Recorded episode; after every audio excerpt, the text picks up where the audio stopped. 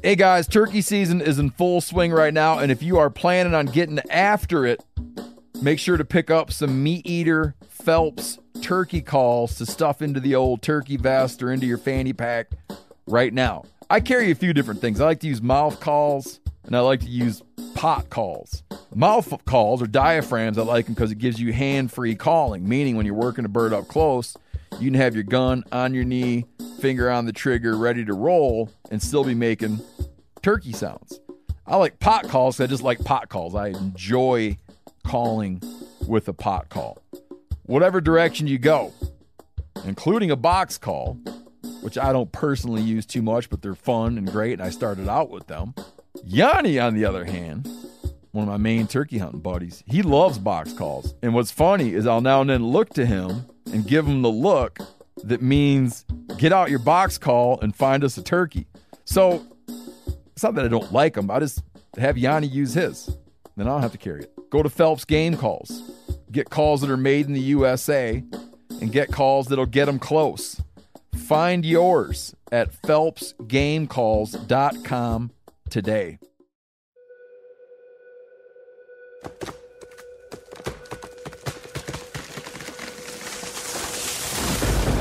This is the MeatEater podcast coming at you shirtless, severely bug bitten, and in my case, underwearless. Hunt, the MeatEater Podcast.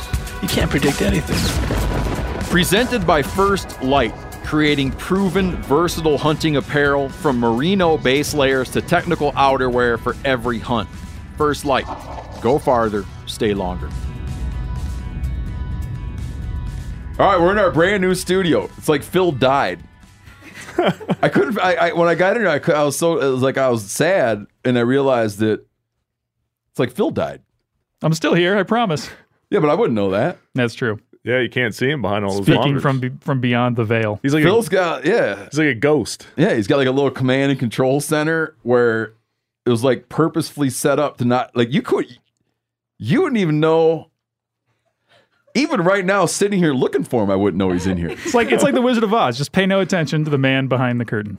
Cal suggested we get like a heart rate monitor up on the wall above Phil so we can at least see his vitals.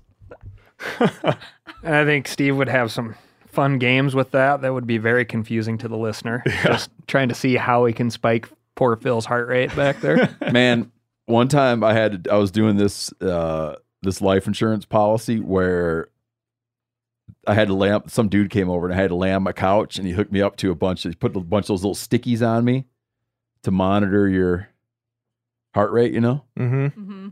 And I'm laying on my couch and periodically you could hear I, I could hear my kids fight upstairs, you know?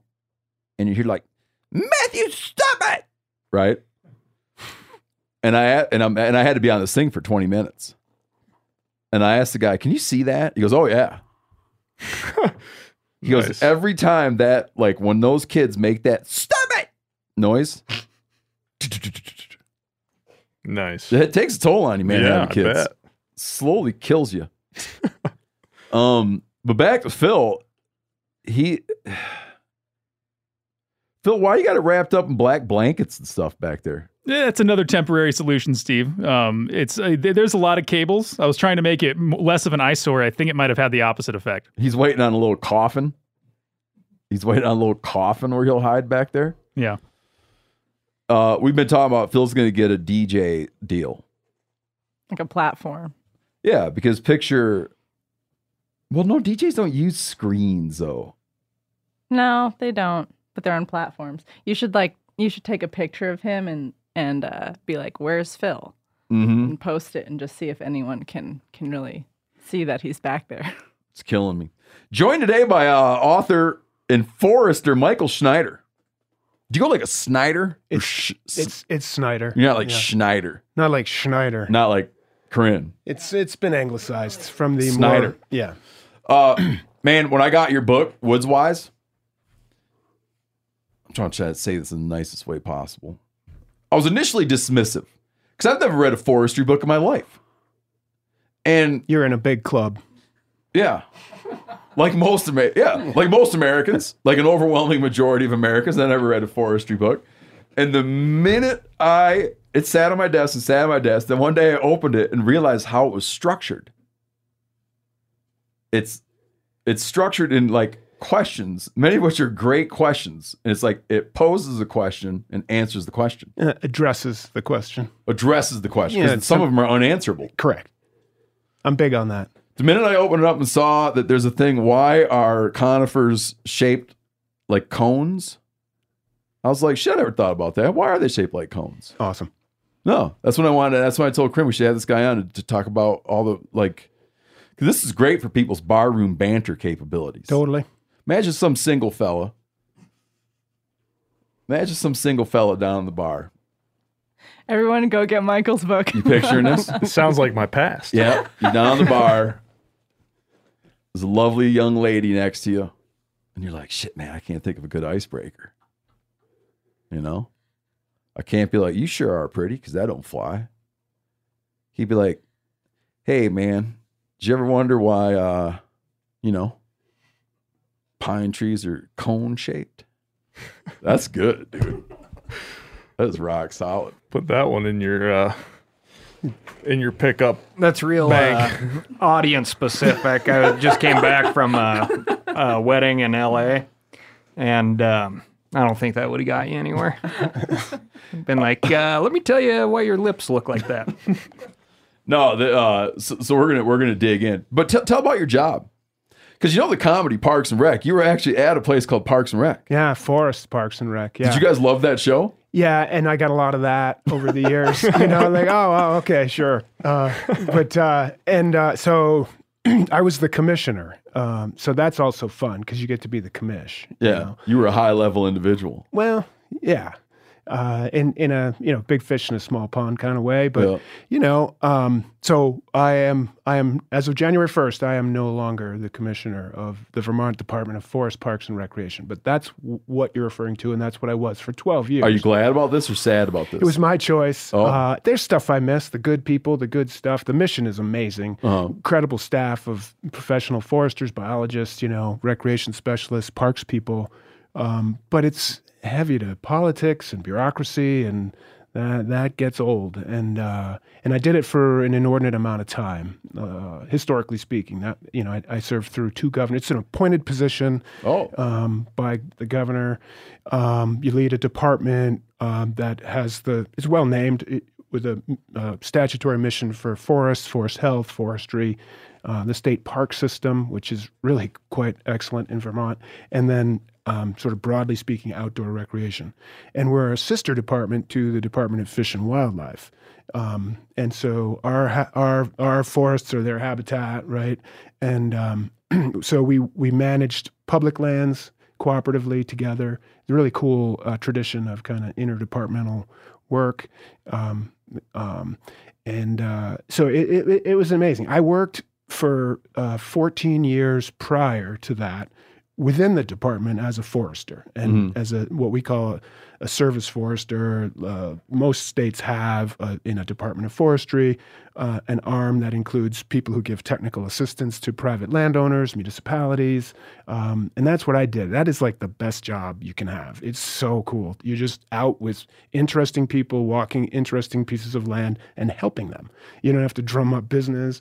You don't. You're not really much of a regulator. You're just uh, um, facilitating conservation on private lands, which, as you know, in the East is like it's the majority of the lands. yeah. And so uh, that's what I did, and that's where the book really came from was just being with people and their fascinations with the woods, their ignorance with the woods, their love of the woods, and then you know collecting questions and realizing that I answer a lot of questions. And I'm kind of a geek, um, coming from a background in forest science in particular, and had this thing about I grew disillusioned with we produced you know published peer-reviewed papers that didn't really go anywhere except other scientists citing them in their proposals and their their work. And so I'd left wanting to get. I took a chance at being one of these county foresters with a, a county as a geography of of an area of jurisdiction uh, to give that kind of technical assistance. Uh, with a hope that you know maybe I can help bring the science to the management of, and stewardship of of private woodlands, um, and did that for 14 years, and then it, out of nowhere, the an incoming governor, the transition team contacted me and said, "Hey, we're hearing things. We're wondering if you'd like to be the governor's, you know, commissioner for. Who was the governor? Then Peter Shumlin, a Democrat uh, who kind of who had been in the state senate and was Senate pro tem, uh, ran for statewide office, uh, won that election, and was putting a team together. And they reached out to me. I said, "No, are you kidding me? I, I mean, maybe when I'm old." Then you know my knees go and I can't roam the woods anymore, and maybe I'll be like wise, and then I'll be commissioner. And they're like, "We're asking you now," and and I went to I said, "No, I, I don't really. I'm not interested."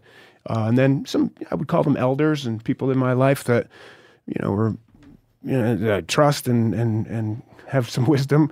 Uh, they were like, you, you got to do it. And so I took a chance. I said, okay. Um, and I, I lasted three terms with him. He decided to not run again. Um, and the new governor, Governor elect Scott, came in.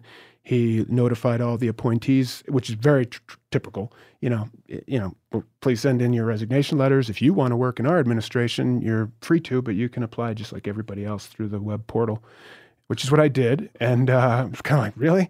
Okay. Was And- that was that a different political party? Yes, I, I should have mentioned that. Yeah, totally. He's Republican. Oh, coming I see. In. Yeah, and that's like, why the, the assumption was you're out. Yeah, it's pretty pretty The traditional. web portal. and uh, so you know, I did, and uh, I'm pretty sure I was the last kid picked. You know, uh, they they announced all these new appointees and new secretaries of this and commissioners of that, and it was stressful because I'm into it. I'm like super. Into it. So you it. went to the web portal. I went, filled it out, and, you know, uploaded my like, so- resume. when it says like current job, it'd be like this job. yeah, exactly. it was a little surreal. And You're like, uh, I feel like I have very relevant work experience Yeah, yeah, since I yeah. have this job. exactly. Uh, I'd like to say to his everlasting credit, he uh, now they brought me in and and you know it was uh, it was pretty intense. They had some very tough questions and some concerns because I you know you know into it and had kind of a big mouth and was pushing for certain certain things. Actually, to be honest, it was. Uh, Corinne and I talked about a little bit. It's like forest fragmentation, the breaking of forest uh, into smaller and smaller pieces to the point where they become non-functional as forest and habitat and connected lands. You yeah. know, and so in our statewide land use plans and regulation permits, there's no there's no lens for forests. Uh, it, it- it's a lot of other criteria you have to consider when when proposing some development. Are you going to have an adverse impact on the environment in these various ways? But forest wasn't in there, and I was saying, you know, they're so important. They confer so much power and strength to our state. Um, we should have that as one of the check boxes. No undue adverse impact, or you avoid it, you minimize it, or you mitigate that. Um, and they they were really concerned because they thought that was only the only solution would be regulation, which this governor was very against, taking property rights away from people. And these are things that matter to me too. And I was like, no, uh, actually, there's an economic way through this. Let's reinvest in the loggers, the workforce, the, the mills that are dying and, and eroding. Let's rebuild the culture of forestry in our state as our last best hope to keep forest forest and to keep all of the many benefits that accrue to all of us from these private lands um, flowing. And they were like, oh, okay. And he reappointed me, and I had another three-year term with Governor Scott, which I'm for which I'm extremely grateful, and had to navigate all that, you know, uh, being kind of a tree freak, not kind of certifiable, and Not uh, a tree tree hugger or tree freak. I hug some trees, but sometimes when you you, you need to get- Slap them too, don't you? yeah. so uh, you know, but like, you know, sometimes oddly, when you're you know you're gonna you know bore cut into one to fell it, you get to wrap your arms around a little bit sometimes. So it's a mixed bag, right? Yeah. Um, but yeah, so You know how to bore cut? Oh, absolutely. I, only, I recently learned that. yeah, you need was- you need dude, control. You need control. Yeah. uh, I, was not. I was not into the bore cut. Sharp chain. Where I come from, You're in you control until whack the a tree. huge piece of pie out of one side, and then you Yes. come in from the other side. Well, you come from a long tradition there. Yeah, so yeah, directional felling, bore cutting, the hinge, control. It's really cool when you, when you get it and it works. Yeah. It- it- it's a. I, I've had so many loggers that I was like, you should go to the lam- game of logging tr- training. They're like, no, no, you know, I know how to do this. You know, you pencil neck forester geek over there. Leave Oh, me yeah. alone. Tell me my business. And then, then, then a couple of them did it, and they were like, "Wow, you know what? I got to admit, this is pretty cool. So much more control. You're not chasing the tree down. You're, you're, you're, you're holding that wood together until it's safe and ready, and then flip it off. And when we were when we were learning it, it was explained to me. We were cutting down a big uh, walnut. Okay. Yeah, and these these these were like walnut specialists. These guys I was with are walnut specialists, and they're saying on a veneer log. I mean, these guys are cutting like They're down in the dirt, man. Oh yeah, They're all like cutting it yeah. down like in the roots. Yeah, yeah. And they're saying, no, you're not going to come in here and that cut a big, you know, $800 wedge Exactly. knee high and then whatever, you know, they're like very precise about they want it zero waste, way down low. I mean, it was, that that thing was ready for the stump grinder. Yeah. When they cut that thing down and they were showing me that little, that cut, which I was like, that can't work. But that was slick. Yeah. I went out with uh, Stihl power equipment, right, Sure. and worked on a forestry project example that they had going in Oregon in conjunction um, with some tribal management, and they were doing this really technical felling of. Um, they wanted to drop these trees, and they wanted them to overhang ever so slightly into the river in order to provide overhead cover for spawning rainbow trout. Nice. Hmm.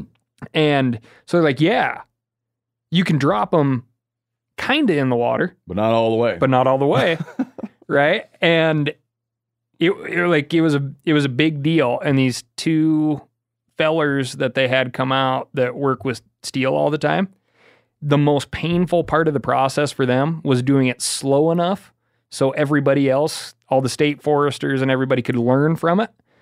And it was just so day to day for these folks. But they're like, yeah, we're going to put like these six limbs over the river.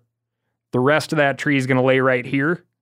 And by right here, we mean, and they walk out and they put a little flag right there and they walk back. And it's like, okay. And then this happens. And you could just tell they're like, let us get on with this. Jeez. But it was amazing. Yeah. Like every tree was just like that. And these are huge. And it's it's a thing. It is impressive because it's not sort of by chance or they get lucky once in a while. Like they have control, and it's pretty Yeah. impressive, especially with leaning trees, trees with defects, decay inside. They're not structurally sound. They're really unpredictable, and yet people that really know what they're doing approach it with a plan that is real and it works. And I was standing with like the uh, you know kids with soft hands on the other side of the river, and when that tree hit the ground, it was like it went through you. You know, you're like, wow, that is a substantial chunk of wood. Yeah, no doubt. Uh, dude, I was I don't want to say where I was. I was at an event recently where I shook dozens of the softest hands I've ever touched. like more like real nice. To the point where I started to like anticipate it. if it made it, it was like it was kind of like the noise when you shook the hands. Oh, so weird. Um, how you doing back there, Phil? You good? I'm doing great. I uh, I'm, I, I take offense to these soft hands comments, but, but please continue. Uh, we got to touch on a couple things, but I want to get when we come back. I want to. Um, I got two things. I want. I want to ask you about your disappointment about uh, no one getting the Vermont honey thing, or, or not not honey. I get my honey and syrup from Vermont. I'll point out. Right on. Yeah, but uh, I got a friend that does both. But the the the sugar business, Yeah. maple syrup business, and two Sugaring, we call it. sugaring, Yeah. and two. I want to tell you about one time I put a chainsaw into an oak tree, and the gallons and gallons and gallons of water. It's It was like slicing into an old tractor tire. How much water come out of that tree? Yeah. Uh, we'll get to that in a minute. First, Cal, lay out the corner. Lay, lay, lay out the current. I think I think you got to explain your tractor tire. Oh, in the old days, maybe they still do. Seth will know. They still do.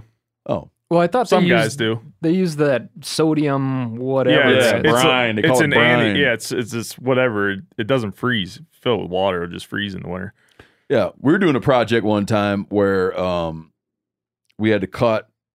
Me and my brother had to cut a hundred of these little jack pines out and limb them and cut them to length and put them on stickers out in the field, and, uh, and we were cutting to get in there and left some little punji sticks Oh yeah. and put one through a tractor tire. And I didn't know. I was young.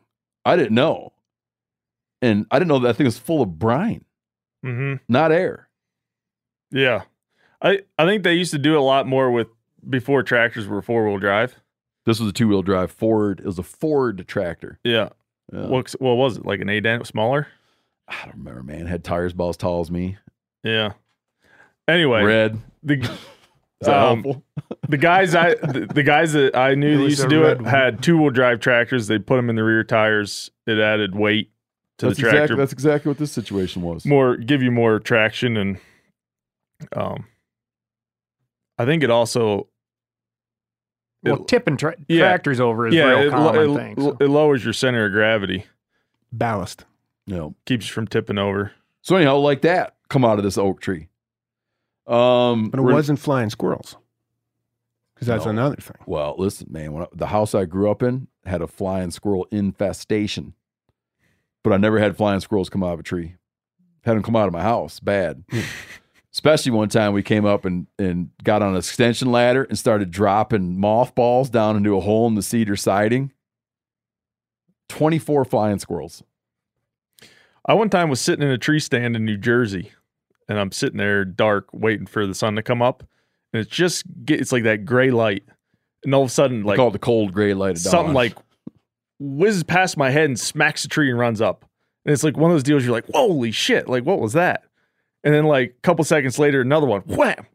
and I'm like, what in the hell is going on? Here it was flying squirrels like soaring into the tree that I was sitting on, and it was they were like landing on the tree and then running up the tree. yeah. And there was I don't know, probably a dozen of them that did that and hit, like hit the tree that I was sitting on and ran up to the top. They don't get enough credit for how cool they are. Right. Yeah. You Totally. when I was a kid, you could turn. We had a bird feeder outside the kitchen window, like on the sill of the kitchen window, Mm-hmm. and sometimes you turn the light on at night in the kitchen, and it'll illuminate that thing. And like the last thing you're expecting is a bunch of little squirrels sitting there eating, flying squirrels. That's an interesting waterfowl kind of comparison that you had there. Like you could start a new little uh, hunting club, right? Where you like identify the mast tree that those flying squirrels are going to in the morning. Oh, and you go and set up, Yeah. wait for them to fly in.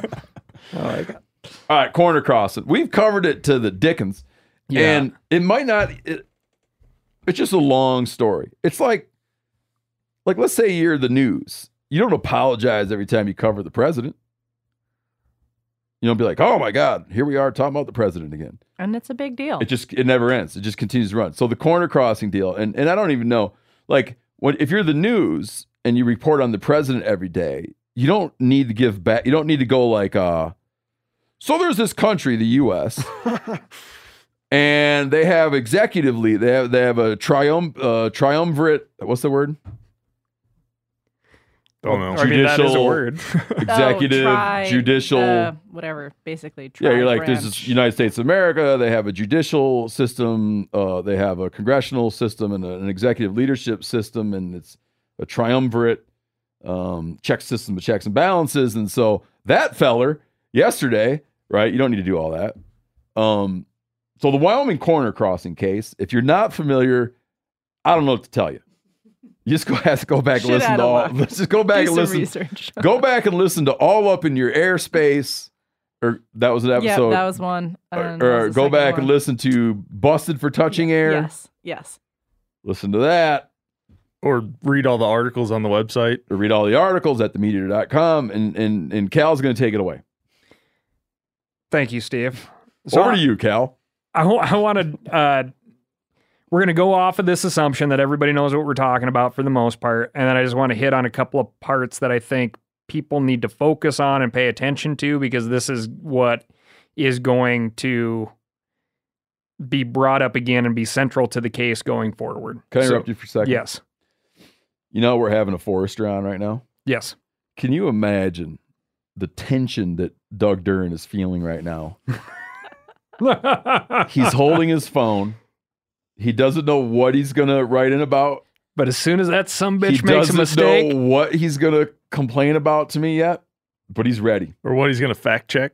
he's ready that's not what we call that. he probably got off his tractor and he's ready for something to be like, well, that's not quite how I'd put it. But anyways, go on, Cal. A lot of woodlot managers out there.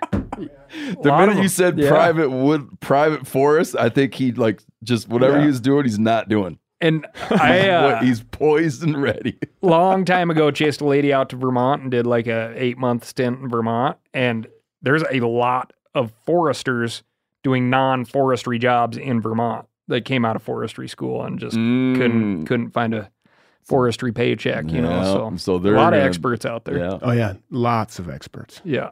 Yeah.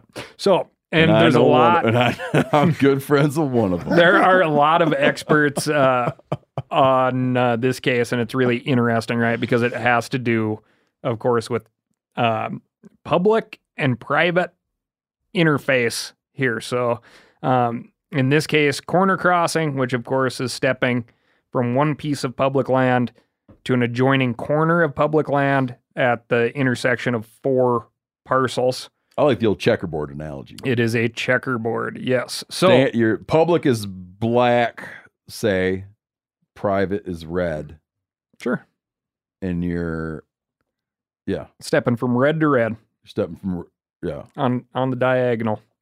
black to black. Sure. Yeah. um, so uh, four hunters from Missouri use this method to access pieces of BLM land that are, and of course, the other adjoining corners are private land. Um, in this case that we're speaking of, um, this fellow Fred Eshelman's uh, private oasis in, in Wyoming called the Elk Mountain Ranch. And uh, Eshelman decided to sue these folks for criminal trespass. Um, and I believe this is the the civil case Yeah, they got acquitted. for the cri- on the criminal. Criminal. This is the civil case that uh, the idea was it was going to be tried in a civil court in Wyoming, Mhm. but it was picked up by um, the Supreme Court. I always like to one of point the out lower how the, Supreme how the Courts. juice got off on criminal, and they stuck it to him in civil. Was that on TV too? Yeah, and the, and these guys, criminal, the criminal court's like, nah, you didn't break a law. because and this will give you like the reason as to why right um judge Skavdahl who is the um the federal justice here writes in his opinion the court finds that there, that where a person corner crosses on foot within the checkerboard from public land to public land without touching the surface of private land and without damaging private property, there is no liability for trespass. Uh, it, very convenient that um, this line is in the opinion because this is kind of where it stands in court is oh really? You want to sue? Where are the damages? How do we prove that there are damages to private land? Um, Now, didn't didn't just a little bit earlier in another wrinkle in this, the landowner had said the the landowner comes and says, uh, because my because I used to have exclusive access to this public land, and I now don't. I feel that I've lost seven and a half million dollars in land value of land value because I understood my my ranch to sort of have to come with exclusive BLM access. And now that it's not, my ranch feels to me seven hundred or seven and a half million dollars less valuable. And didn't like in some prior thing the judge bring up I'm not buying that that that's these guys' problem or that that's that that, that I think you're mixing Yes. up like that that how are how did these guys cost you seven and a half million dollars? when we there's a a good chance there is a probable chance that we can't determine those damages because it's not illegal Yeah, right it's like because it hinges on it being illegal. yes and it's like you bought a ranch that has this type of land configuration this checkerboard land configuration on part of it um that's that's your private dealing and you should should have been aware of the risks. Yeah, I always Um, felt that his gripe was should it be with the realtors and the lawyers that did the deal when he bought the ranch? Because he bought the ranch under the under the un, someone gave him the impression that he had exclusive access to this and it and that idea hadn't been tested in the courts and he should have and- someone maybe falsely advertised this yeah place. but you understand you've you've listened to my strip club analogy right no please Um, so I bought a, a condo. Phil's little heart rate meter just Yeah, but Phil's little heart rate meter just spiked. uh, we're gonna have some good background music. Yeah. Um. So uh, I bought a condo in here in in Bozeman. Okay. Okay. It's in a commercial area of town. It butts up to commercial property. It is a uh, at least a partially commercial property in itself, You're right? putting in a strip club. and the Oh, the property behind that directly abuts up to my property uh, was for sale at the time. It's it's been rented in long term leases for five years now. It just was up for sale again and sold again. And speaking about the future of this property, right? Because you're investing in the property. I was like, so the big risk here is this because of the nature of this changing face of this commercial property that is directly out my back window. If they were to put in some sort of like, oh, I don't know, like Bozeman thing these days of like a wine bar and tasting room A or tomahawk throwing bar. Yes, with yeah, and uh, who knows? Like my property value could very well go up. However, if it were to turn into like an ultimately like super seedy like liquor store slash strip club situation, Mm. my property values would very much likely go down. And this is me, a non uh, mogul of any sorts by anyone's standards, right? So I find it absolutely ridiculous that this particular fellow, with his long list of Mhm. um, financial accomplishments, could turn around and be like, "Yeah, I j- well, the real estate agent said so." I mean, I, who's Never- the victim here? Uh, that's a good point. You know what I mean? It's a like that is part of what you do in your due diligence as an adult purchasing anything. Caveat emptor. Yes, sir. Buyer beware.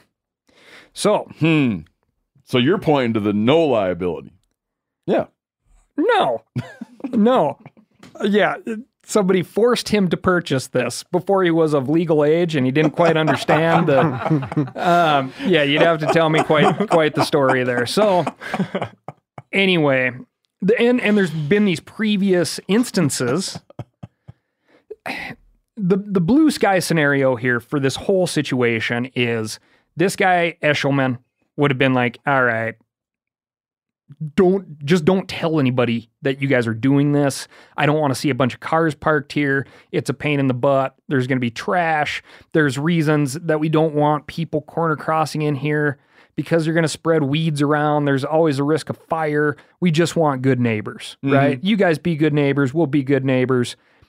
Nobody ever That might have been about this. that might have been the strategic approach. That in hindsight, that might have been a, a, the strategic, the strategically hmm. sound approach. yes. Now, however, Holy moly! yeah, You have to wait in line to jump that corner. Yeah, absolutely. absolutely. It's an easy to get tag because it's all private land with very little access. So, you know, now that corner crossing is highly publicized, I guarantee there's going to be more traffic. Yeah, if you're just playing, if if the landowner's just playing for himself and isn't interested in policy, which is probably true, you're right. He should have said, "Boys, you got me." but here's the deal: Yeah. Yeah. I'm going to build a Quonset hut over here and you guys can park in it. and then you come back out to the county road and you corner cross. yeah, you let me know when you're going to be out there. I'll let you know when I'm going to be out there, and this is just going to be our little thing. Exactly. exactly. That's the long game. So, uh, That's some good. In, that's some good insight, Cal. You So- should have brought that up a long time ago. um, the Should have hit him other up on Facebook. interesting points of this, and I'm very much burying the lead here. So, obviously, we got a, a great opinion from this uh, judge, and that opinion stands, and and these guys aren't uh, going to get dinged with anything in, in this particular civil suit, um, which is great. However, it does not mean that okay now corner crossing's totally legal. There still exists some gray area, but this opinion says based off of several cases, and I found it very interesting that he also looked at cases within the state of Wyoming, um, and he didn't cite the Unlawful Enclosures Act, which is a, a federal act, and I thought this is exactly what this was going to be totally based off of. But this judge, which which says that you cannot create an obstruction that limits the public's ability to access public land. Um, so at at this corner, this common corner, um, an agent of Eshelman put two T posts and I think a little length of chain right at the corner. That was supposed to be enough of an obstacle to where these gentlemen would have had to come into contact with private property in order to get over tri- private property. So they went through the, I, I would say, a very ceremonial effort of creating a ladder to go over two T posts that don't connect to anything, right? Like a lot of folks could have jumped it. Um, but they did this in order to signal to the land agents that, hey, we are here to do this. And we're going to do this ridiculous thing to show you that our intent is such. And it's not to mess with your, your private property in any way.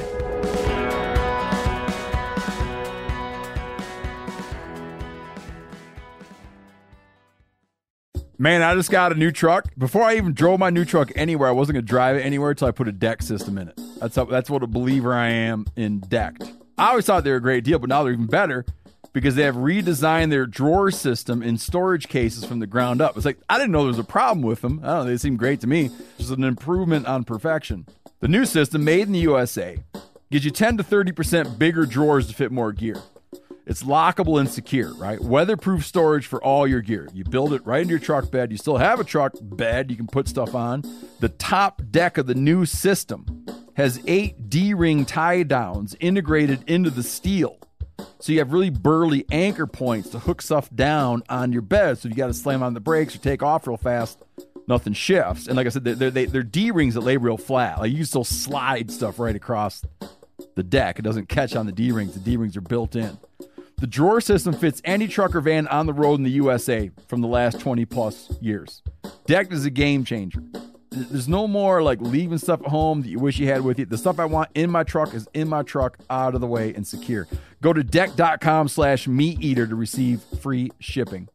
Hey man, after years of fine print contracts and getting ripped off by overpriced wireless providers, if you've learned anything, it's that there is always a catch. So, when I heard that for a limited time, all Mint Mobile wireless plans are $15 a month when you purchase a three month plan, I thought, well, what's the catch? But it turns out there isn't one. Mint Mobile's secret sauce is that they sell wireless service online. They cut out the cost of retail stores and pass those sweet savings directly to you. Ditch overpriced wireless with Mint Mobile's limited time deal and get 3 months of premium wireless service for 15 bucks a month. To get this new customer offer and your new 3-month unlimited wireless plan for just 15 bucks a month, go to mintmobile.com slash meat eater. That's mintmobile.com slash meat eater. Cut your wireless bill to 15 bucks a month at mintmobile.com slash meat eater. $45 upfront payment required, equivalent to $15 per month. New customers on first three month plan only. Speed slower above 40 gigabytes on unlimited plan. Additional taxes, fees, and restrictions apply. See Mint Mobile for details. Man, I'm just coming back uh, not too long ago from youth turkey season in Wisconsin. Now, last year at youth turkey season, it rained and snowed the whole time. This year at youth turkey season, it was in the 70s and even up to 80. So me and my kids are pouring it to it. And I, after a while, I realized they didn't drink anything all day and they haven't drank anything all day. Well, that's why it's important to get hydrated and have something you're going to like to help you encourage you to get hydrated. Doesn't matter. Outdoor events, turkey hunting, playing sports, beach days, mountain adventures. Summer requires extraordinary hydration that's built for everyday dehydrating moments. With three times the electrolytes of the leading sports drink, plus eight vitamins and nutrients in a single stick, it's clear why Liquid IV is the number one powdered hydration brand in America. Tear, pour, live more. One stick plus 16 ounces of water hydrates better than water alone. I'll say that again. Hydrates better than water alone. Turn your ordinary water into extraordinary hydration with Liquid IV. Get 20% off your first order of Liquid IV when you go to liquidiv.com and you use code MeatEater at checkout. That's 20% off your first order when you shop Better Hydration today using promo code MeatEater at liquidiv.com. People are really getting hung up on this ladder thing. Like, Mhm. oh, that's what you have fashioned to it do. himself. Yeah. Oh, yeah. He's, He's, a, a fencing fence maker. He's a fence Yeah. professional. Yeah. Um, so he's like, it wasn't hard. Um, but people are really getting hung up on on this ladder and a ladder. Like I said, it's a symbol. It's not necessary to corner cross. Wasn't he talking about let us have the ladder?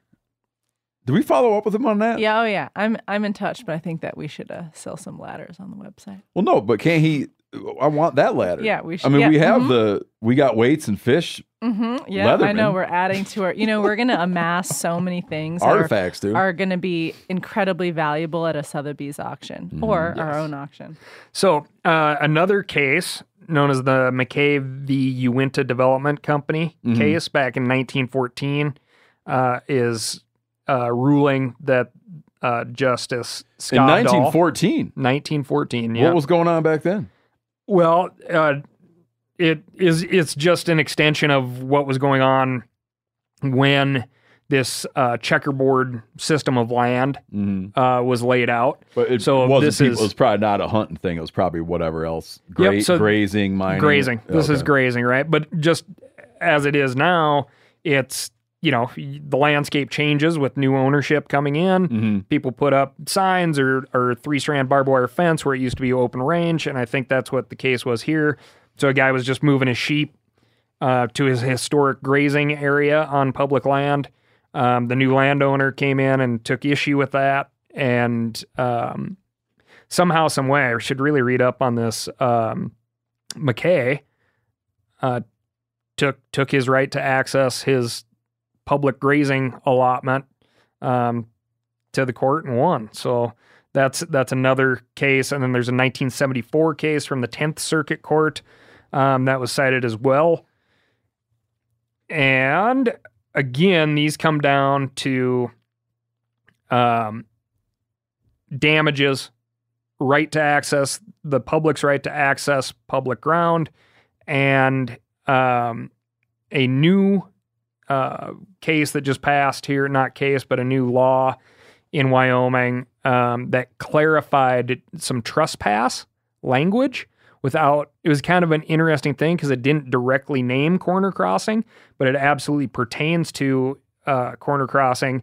And proof in, in the pudding here is justice Skavdahl used it um, where the wyoming legislature passed a law um, actually passed this year um, traveling through private property to access public land this clarified what traveling through required um, physically touching or driving on the surface of private property, which would not apply to the hunters in this case.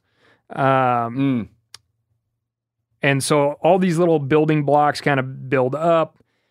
Right now, because of the, this is a relatively narrow opinion, according to uh, a mu- mutual friend of ours who used to be with the BLM and is now at the National Wildlife Federation, but because it, it does lay out like trespassing or walking from corner to corner in the checkerboard fashion versus uh, a corner that's not in the checkerboard fashion, which is kind of confusing to me. But anyway, that's where we're at right now.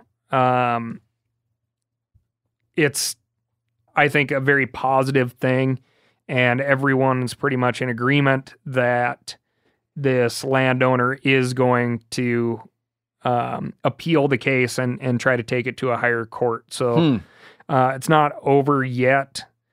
If it's this is a you know these are like federal actions.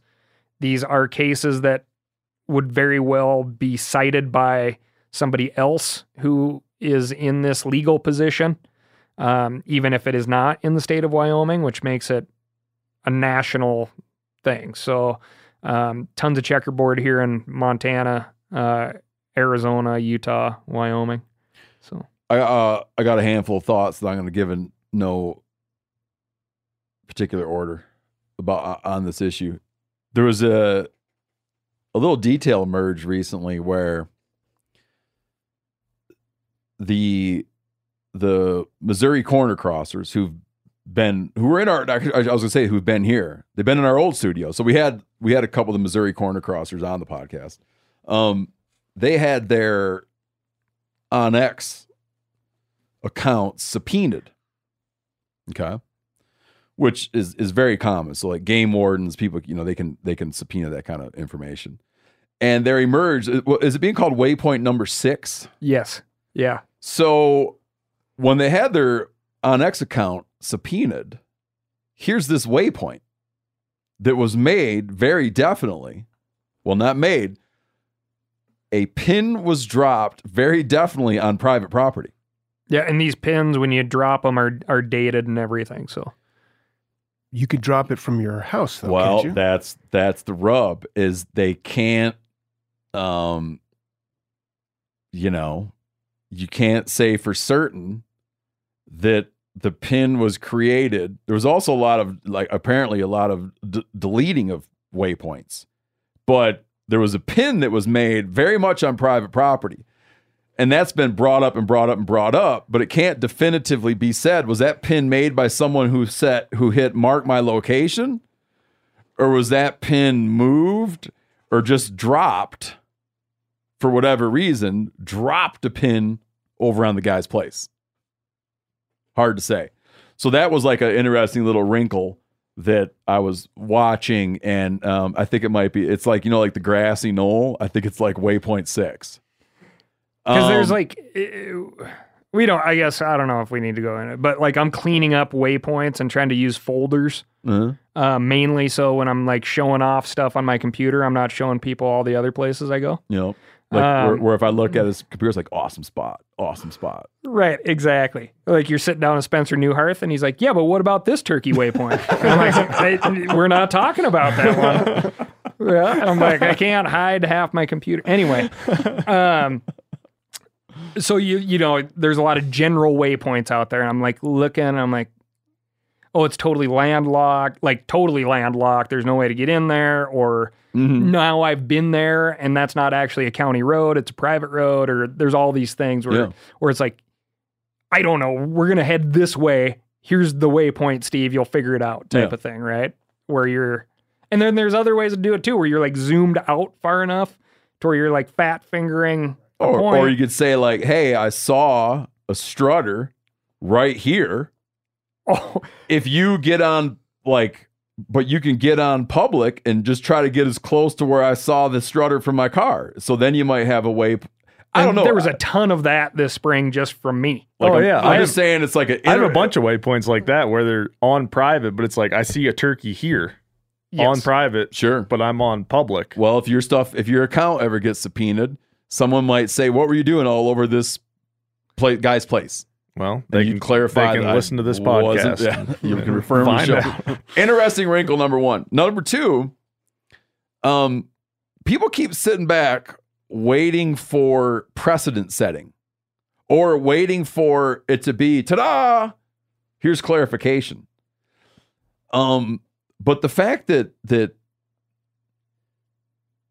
that like the rules aren't being rewritten yet, right? Right. it's just a matter of it's just a matter of even if the law isn't clarified like if it's not publicly clarified you know in in the statutes it is it increasingly is what prosecutor is going to want to take this on and it might be You better that have nothing going on in your county Yeah. aside from this. it might be that the when you go look at the statutes it might still be confusing but you would then look at the prosecution history and say the legal language is confusing yet no one and they've sure tried no one has been successfully prosecuted. So it's like looking for this to all of a sudden where looking for the issue to get legally clarified might not happen to anybody's satisfaction and it might just be inference that Yep. when someone says can i? Because i don't understand when i read the law i can't tell if it's okay or not okay or or why does the state recommend against it what the hell does that mean and then he'd point. One might point and say, "Well, here's the history of people trying to prosecute this." Uh, up to you if you really feel like going through all that. But generally, you're you know, like so far to date, no one's been no one's been hung for it. I, I like to point out also that right now it's very much a motivated foot access only situation. And I think the longer this goes on, the door gets wider and wider to like, well, I I have a high step and quarter horse. I'll guarantee I can put all four feet from public to public on my quarter horse as we walk across this pin Oh, right? Or, you know, the means of transportation. Because if you go through the threads and all the talking online about this, it's like, well, let's just make an easement on everyone, right? Well, is it a five foot wide easement? Is it a 40 inch easement? Enough for a, you know, a small trail side by side? Like, what, you know, where do we go from here?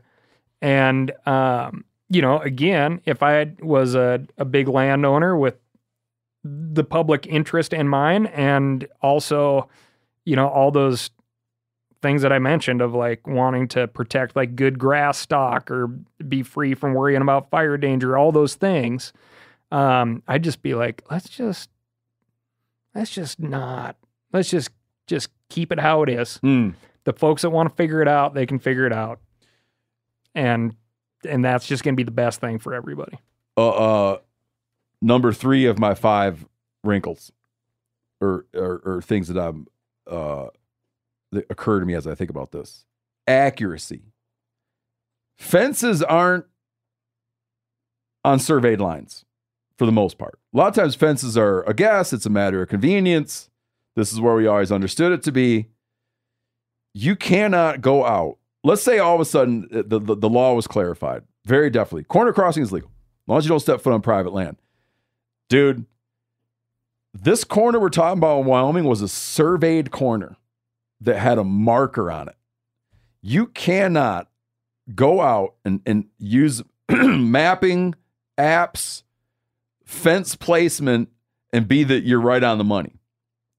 I picture a future in which access proponents are spending money surveying corners. And even that is going to get touchy because those corners are not going to be where these fences that have been there for 100 years stand. They're just not. I uh They're just not. I wanted one time was curious about a corner um in eastern Montana and went to that corner because was it like it's ever like so close to the road easement? Like one of those? Well, it's, 'Cause there's it's a close. lot of that. It's close to a road. It you can either go around and it takes a lot of miles and a lot of time to get into this area, or it's like you can hop a corner close to a road. And I was just like curious about it, so I went to that corner and I found a corner pin. Mm. Looked at my onX, and the corner pin was not like onX and the corner pin were off slightly.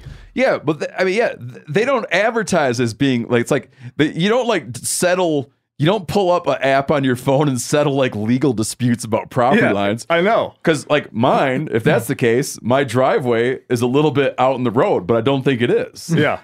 right? Well, when you're hunting on a grand scale, you're not like, you know, they're not saying like, oh yeah, uh, accurate to point to a quarter inch. Yeah. It's just not what it's it's To- not yeah, its totally. it's not its intention. When So for people to think that you're just gonna run around willy nilly jumping fences, if this really becomes like a contentious thing and you're just gonna willy nilly run around jumping fences thinking you're never stepping foot, it's like I wouldn't trust anything Yeah. But a corner But a mark. corner and pin, that yeah. in this case that had a corner mark. Um, number four, I like to point out these boys, these Missouri guys. This is like a detail that matters a lot to me. Asked and asked about, uh, can we do this? Can we do this? And we're told a- With multiple game, levels a of game law warden came out and said they're not doing anything wrong another officer came out from a different enforcement agency said they're not doing anything wrong. So they were doing like they did more due diligence on the issue than i've probably ever done on any access issue in my entire life and got completely mixed messaging. So in some ways, when they were talking about these guys being owing someone damages, I couldn't escape the feeling that there's a system that that that that failed them in being able to get a straight answer when you're really trying to go out and be like, well, what about blank? Everybody's like, oh yeah, you can do that. I'm calling the cops. The cop comes out. They can do that.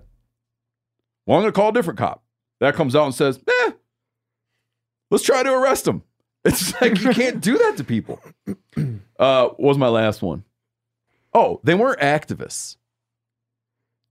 They definitely. Your point about the in hindsight to strike a deal with them, like I've always felt like I'm in dangerous waters when I try to bring up Rosa Parks in relation to this situation.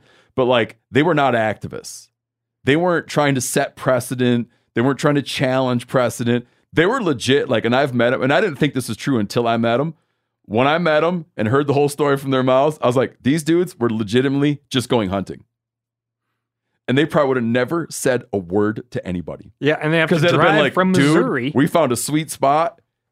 I'm not going to tell anybody about it. They were not activists. no. People think they were activists. I assume they were activists. They're not activists. Yeah, they basically had an over the counter tag opportunity as a non resident in an area that had good game populations.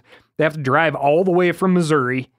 Like these guys were not going to all of a sudden have 20, 20 trucks at camp, right? They're a bunch of middle aged, love to hunt, Not activists. friend, you know? But you could picture it being activists, though, right? You could picture someone saying, We're going to push this to the Supreme Court, and I'm going to call the police and tell them to be there at 8 a.m. when I jump the corner, and I'm going to drive this home by God. Mm-hmm.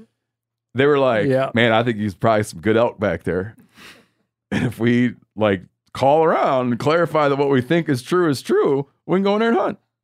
And holy cow, has it become talk about department of like unintended consequences? My God. Yeah. Yeah. Absolutely. Uh, That's my final point. But also, I mean, hats off to them too, because they weren't going to just like swallow a bad pill, No. right? They're like, well, no, that we are right. Um, Yeah, they weren't activists, but they weren't suckers. yeah. So when Yeah. someone tried to stick it to them, they're like, "Okay, I'm not. I mean, I'm confident in what I. I'm confident that what I found out is true. I'm. I'm confident about the researched. The, I'm confident about the informed assumptions I made, and to the to date, they've been borne out legally. Yep. Yep.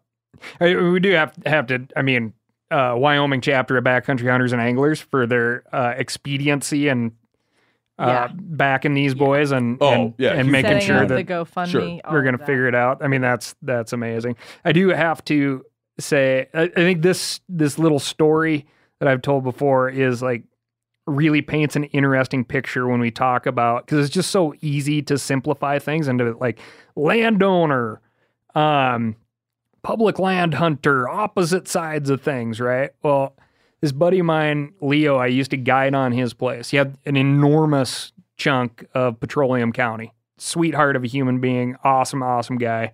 Um, and I used to ride around with him all the time. He'd come down to, to our camp. We outfitted. Our base was on his place. Um, and just to like, nothing's black and white, right? He is a huge private landowner. He's got a bunch of his property in our private land public access program, which, you know, you can't outfit on. Uh, but we had our camp on a chunk of private that wasn't in his uh, block management chunk. So, you know, we had a, a sweet spot right there. Um, so we had private, private access. He had private access open to the public. Truth be known, if he ever knocked on his door, he was just going to say yes anyway, Just right? give you regular old fashioned access. Yeah. Um, but he'd come down and he'd, he'd pick me up in the truck and we'd go, um, just, he'd want to check on stuff and I'd open gates for him, right? Like very normal deal out there. And, and, um, I was always interested in learning more of the country and I, uh, finally got a GPS and we came up to, um, uh, it's interesting because it's, it's a state section of ground but the new leasee on that state section was the first person to fence it Mm. and the fence was ended up taking about a quarter mile of uh, my buddy's private property like you could stand on the corner post and you're like man this I'm like, hey, you look at this. I mean, look how far the fence is on to your place, right? I mean, like GPS, plat map, the whole nine yards, right? Because I was like doing my homework driving around with him. And he goes, huh. he goes, well, Ryan, can't own the whole damn world. and just like away we went and nothing was set. You know, it's like, huh, well, can't own the whole, can't own it all. You know, it's just like, oh my God. Corinne just deleted on me the thing that I'm most dying to talk about, but we're short on time. Well, no, I, let me just hit, it real it quick because this is the most Hit quickly. interesting. You want to talk about legal wrinkles? It's so fun. It's the weirdest thing. When you go for, for if there's anyone out there who's never went and bought a gun, when you go buy a gun from an FFL, a federal firearms licensee, you come in and do a question, a questionnaire, ten questions, eleven questions, stuff such as: Are there any restraining orders against you? Have you ever renounced your citizenship?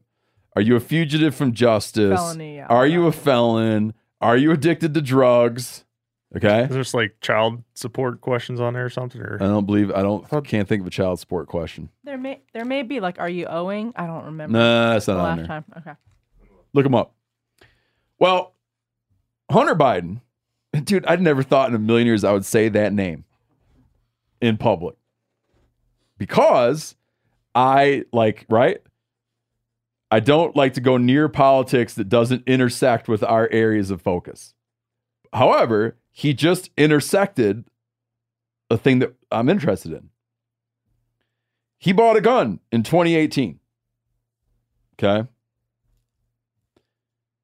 where a time when he has openly admitted he was a crack addict. So Every 15 when minutes. he filled out his FFL form, he said that he's not addicted to drugs, but then clarified that he is addicted to drugs in his book. in his book, which puts him that he lied on the FFL form. So now his many enemies, okay, are coming after him to be like, dude, you lied on a gun control form.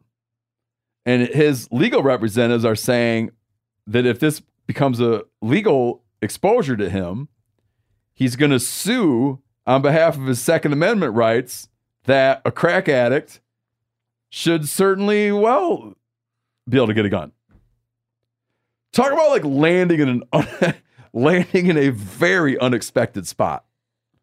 Almost as unex- almost as bewildering as I was when I sawed into that white oak and all that water came out. A lot of water came out of that tree. What was happening there? Hollow tree, Uh huh. big cavity in the middle. A lot of times the pith, the heartwood of a tree will decompose over time. And, you know, that's important for all kinds of critters that use those cavities and the space inside as habitat. Is it potable water and everything? Eh, not to me. No. uh, and so it, you know, stem flow, water runs down through the, you know, up, lands on the canopy, runs down the branches, and finds its way into that. So you think it was it was ra- rainwater hiding in there, Yeah, filled up a hollow? Yeah. All right. Why are uh just trying to push your buddy's buttons now. Steve. oh you haven't done anything yet? He's gonna be this this next one's not gonna rile him up. Okay. Explain how why like when you go look at a spruce tree, fir tree, okay, But not- Christmas trees, Yeah, why are they shaped like a cone? yeah. There, it's uh, it's a story of dominance and control, A- and uh, This this ties back to what I was just talking about a second ago. a lot of back and forth transitions. I'm listening. I'm listening. No, it's uh, uh, it really begins with that, and it, you know the p- imperative of the tree to grow up towards what the sun, right? Uh-huh. And so, it- um, there's it's like hormones that control that are um, activated in the in the top of the tree, the growing tip, the leader, right? Mhm. Uh, there's a leader at the top on these spruce and, and firs in particular. Uh, they all have them, but at the, at the top and at the ends of each branch, there is a, a, a bud that's enclosed next year's leaves and shoot growth that is um, uh, controlled, the, the opening and the extension of which is controlled by the uh, it- each of those sh- uh, leaders exerts control over all the other buds below and behind it. And so um, the leader at the top of the tree is exerting control over the ones just below. You look at the leader growth this um, this summer on any of these trees, and you'll note uh, an incredible pattern is that the top has that that internodal length with the shoot length is longer on the top than it is on any of the subordinate branches. And that's because the leader is saying, I'm the leader and I'm going up. And it exerts this hormonal control over the, it sort of regulates the growth of the others to keep them from growing out sideways and trying to get up above it, right? So it's, it's this, But, it, but it's competing against its own self. yeah, You could see it competing, uh, like it is, right? It's an organism. Uh, uh, it's like a single individual. sure. You could see it competing against its neighbors. Big time. But it's just a weird way to express it at the top of the tree. But I guess it's like an ordered, Exactly. it- it's ordered because it would be for one of the other branches to get uppity would be damaging to the whole tree. Right, because it's not really going in the right direction. We need to get above. It's in fact a way of ensuring uh, or maximizing competitive edge over its neighbors is by making sure this the, the shoot the leader is the leader and can really climb and get up above the com- competing plants around it right? And so that's really what it is. It's just this pattern of control that um, based on the way those those coniferous species are built uh, results in this sort of conical form. Um, and then we can get into well what good is that? And that's a fun question in all these tree questions is like any given trait does why does people are why is it this way? Why is it that way? Well two basic answers. One is it happened it, it, it's sort of a, a mutation genetically it just sort of occurred and there's no good reason for it to be eliminated through selection it, Yep. it doesn't harm the tree so it sort of sticks around the other answer is because it confers some advantage to the tree um, right? And so in this case, you're growing uh, uh, up and having this form. Uh, it's easy to imagine, well, where do these grow? In montane environments, heavy snow loads, um, and it's really good for shedding snow. Mm, Uh, as opposed to That being shape. all, all out here, you know, Sure. bushy, and then you get branch breakage and snow loading. Uh, so it's a, it's a means of that's a good point, man. They do slough snow real effectively. wicked, yeah. Yeah, like when you get when you get like a June snowstorm and all the deciduous trees are like snapping and limbs falling off them, those things just shake it off. That's man. right. Yeah. And so, you know, it, it sort of starts with this hormonal control as sort of a growth regulation in the shape. Uh, and we can all imagine it confers some ability in their environments to kind of outcompete others and and actually just survive, first of all. Yep. Uh, it's the first order of business. Yeah. I have a Colorado blue spruce that the top got busted out of it. It's chaos up there. Exactly. And I've gotten up there and tried to tie a new dude in there to see if he could like I tied him with a rope, to see if he would like assume the Yeah.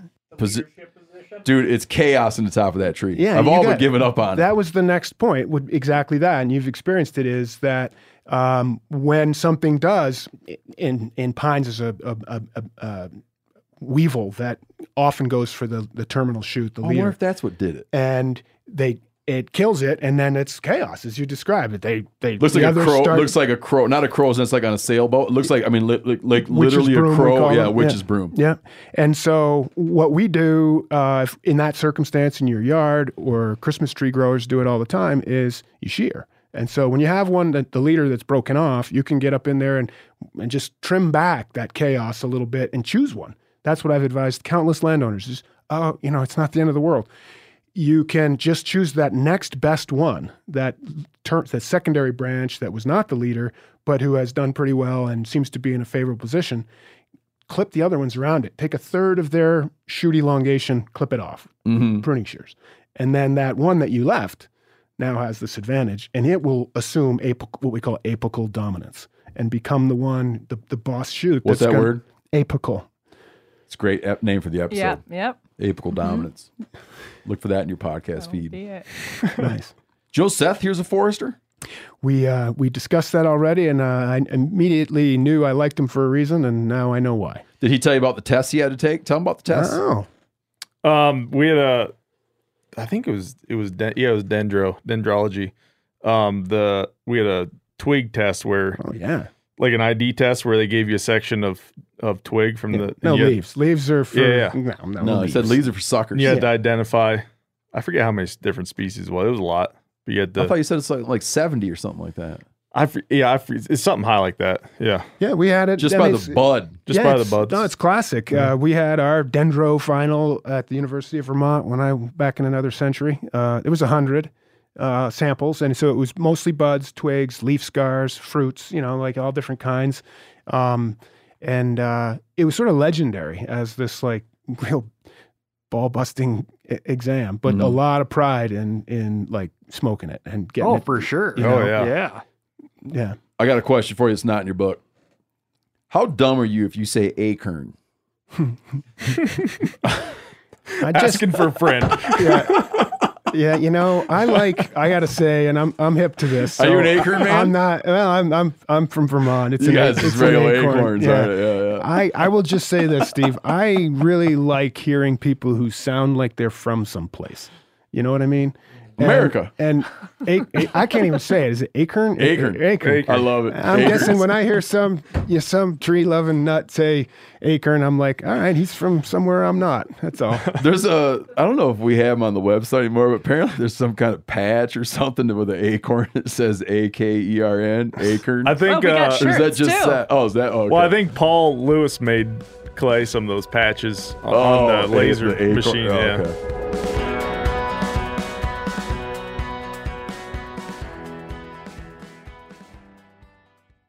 Did you know Rocket Money can cancel a subscription for you? They'll even alert you when there's been an increase in a subscription price and negotiate rates for you. I can see my subscriptions in one place, and if I see something I don't want, Rocket Money can help me cancel it with just a few taps. You wouldn't believe how many people are paying for subscriptions they don't use. This happened to me. It's annoying. This helps you find it out and get rid of it. Well, Rocket Money is a personal finance app that finds and cancels your unwanted subscriptions and monitors your spending and helps lower your bills so you can grow your savings. Rocket Money has over 5 million users and has saved a total of $500 million in canceled subscriptions, saving members up to $740 a year when using all of the app's features. Stop wasting money on things you don't use. Cancel your unwanted subscriptions by going to rocketmoney.com slash meateater. That's rocketmoney.com slash meateater. rocketmoney.com slash meateater. Man, I just got a new truck. Before I even drove my new truck anywhere, I wasn't going to drive it anywhere until I put a deck system in it. That's how, that's what a believer I am in decked. I always thought they were a great deal, but now they're even better because they have redesigned their drawer system in storage cases from the ground up. It's like I didn't know there was a problem with them. I don't know, they seem great to me. Just an improvement on perfection. The new system, made in the USA, gives you 10 to 30% bigger drawers to fit more gear. It's lockable and secure, right? Weatherproof storage for all your gear. You build it right into your truck bed. You still have a truck bed you can put stuff on. The top deck of the new system has eight D ring tie downs integrated into the steel. So you have really burly anchor points to hook stuff down on your bed. So if you got to slam on the brakes or take off real fast, nothing shifts. And like I said, they're, they're, they're D rings that lay real flat. Like you can still slide stuff right across the deck. It doesn't catch on the D rings. The D rings are built in. The drawer system fits any truck or van on the road in the USA from the last 20 plus years. Decked is a game changer. There's no more like leaving stuff at home that you wish you had with you. The stuff I want in my truck is in my truck, out of the way and secure. Go to decked.com slash meat eater to receive free shipping. Get incredible deals on premium cuts from Butcher Box. Do you like free protein for a whole year? Well, deals this good are hard to come by at the grocery store. I, at home, well, I got two freezers, but you know what I'm saying? I like to have a freezer stocked full of stuff. I like feeling prepared, man. When I come home and it's time to make dinner, I like to go in. I got all my proteins lined up in there. Just makes me feel good about stuff. And with Butcher Box, you'll always be prepared with meat in the freezer. It means fewer trips to the grocery store. Delivered right to your doorstep with free shipping always. You get a variety of high quality cuts at an amazing value. You'll get exclusive deals as a member too. Sign up at butcherbox.com slash meat eater and get our special deal. ButcherBox is offering our listeners a free for a year offer plus an additional $20 off. Choose salmon, chicken breast, or steak tips free and every order for a year. So every box you get has that in it free for a year. Sign up today at butcherbox.com slash meat eater. Make sure you use code meat eater to choose your free for a year offer plus $20 off your first order. Uh, speaking of acorns, you know my friend that I said is going to be like fact checking everything you say. Yeah. Me and him had a bet one time, man, and I can't remember the details of the bet. I remember I won it. Um, and it's going to get into a question that you had, or a, a question you deal in Woods Whys.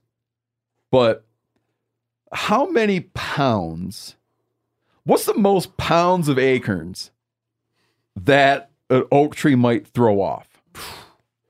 Yeah, I don't know. in a given amount Sorry. of time. Like Uh, I think Bubbly Dog might have said something like hundreds of pounds. And I was like, that can't be true. I can't remember the details of the bet. I, I don't know that that's crazy. I mean, it's you've walked around out there in a big year. It's like marbles underfoot. Yeah. Uh, you know, um, you know, they're big, a lot of branches, a lot of leaves. They put them out. Uh, I, one tree. I mean, hundreds of pounds seems maybe it's a little steep. That but that probably was that. I'm sure that wasn't what it was, but I just didn't know if you, if you happen to I know. don't. I, mean, I could. I could. That's actually findable. Oh, Uh, I'm sure. Yeah. yeah. And Uh, acorns are nothing. When like that's like a piddly ass little fruit compared to um like a horse chestnut or black Mm. walnut and s- you like there's some trees out there that produce some Hefty, hefty Yeah. fruits. That's Yeah. right. That'd be an interesting. You know, like how um, is it caribou that have the highest ratio of horn weight per body, antler weight per body weight, maybe or something like that. It'd be interesting. The what tree? Probably damn apple tree. Right. No, maybe Yeah, citrus like an orange. throws the grapefruit. highest weight per Pineapple. I mean, just highest weight per these. weight, you know, ratio. Mhm. But here, here's what. Okay, so on the acorn subject. You're going acorn. Oh yeah, big time. now that I, now that he knows it's not stupid. Does a does a bumper crop of acorns predict a harsh winter? That's a thing that I've heard my whole life. Of course, you have. The trees made a lot of acorns. Yeah. Um, the thinking goes, trees produce a lot of acorns this year.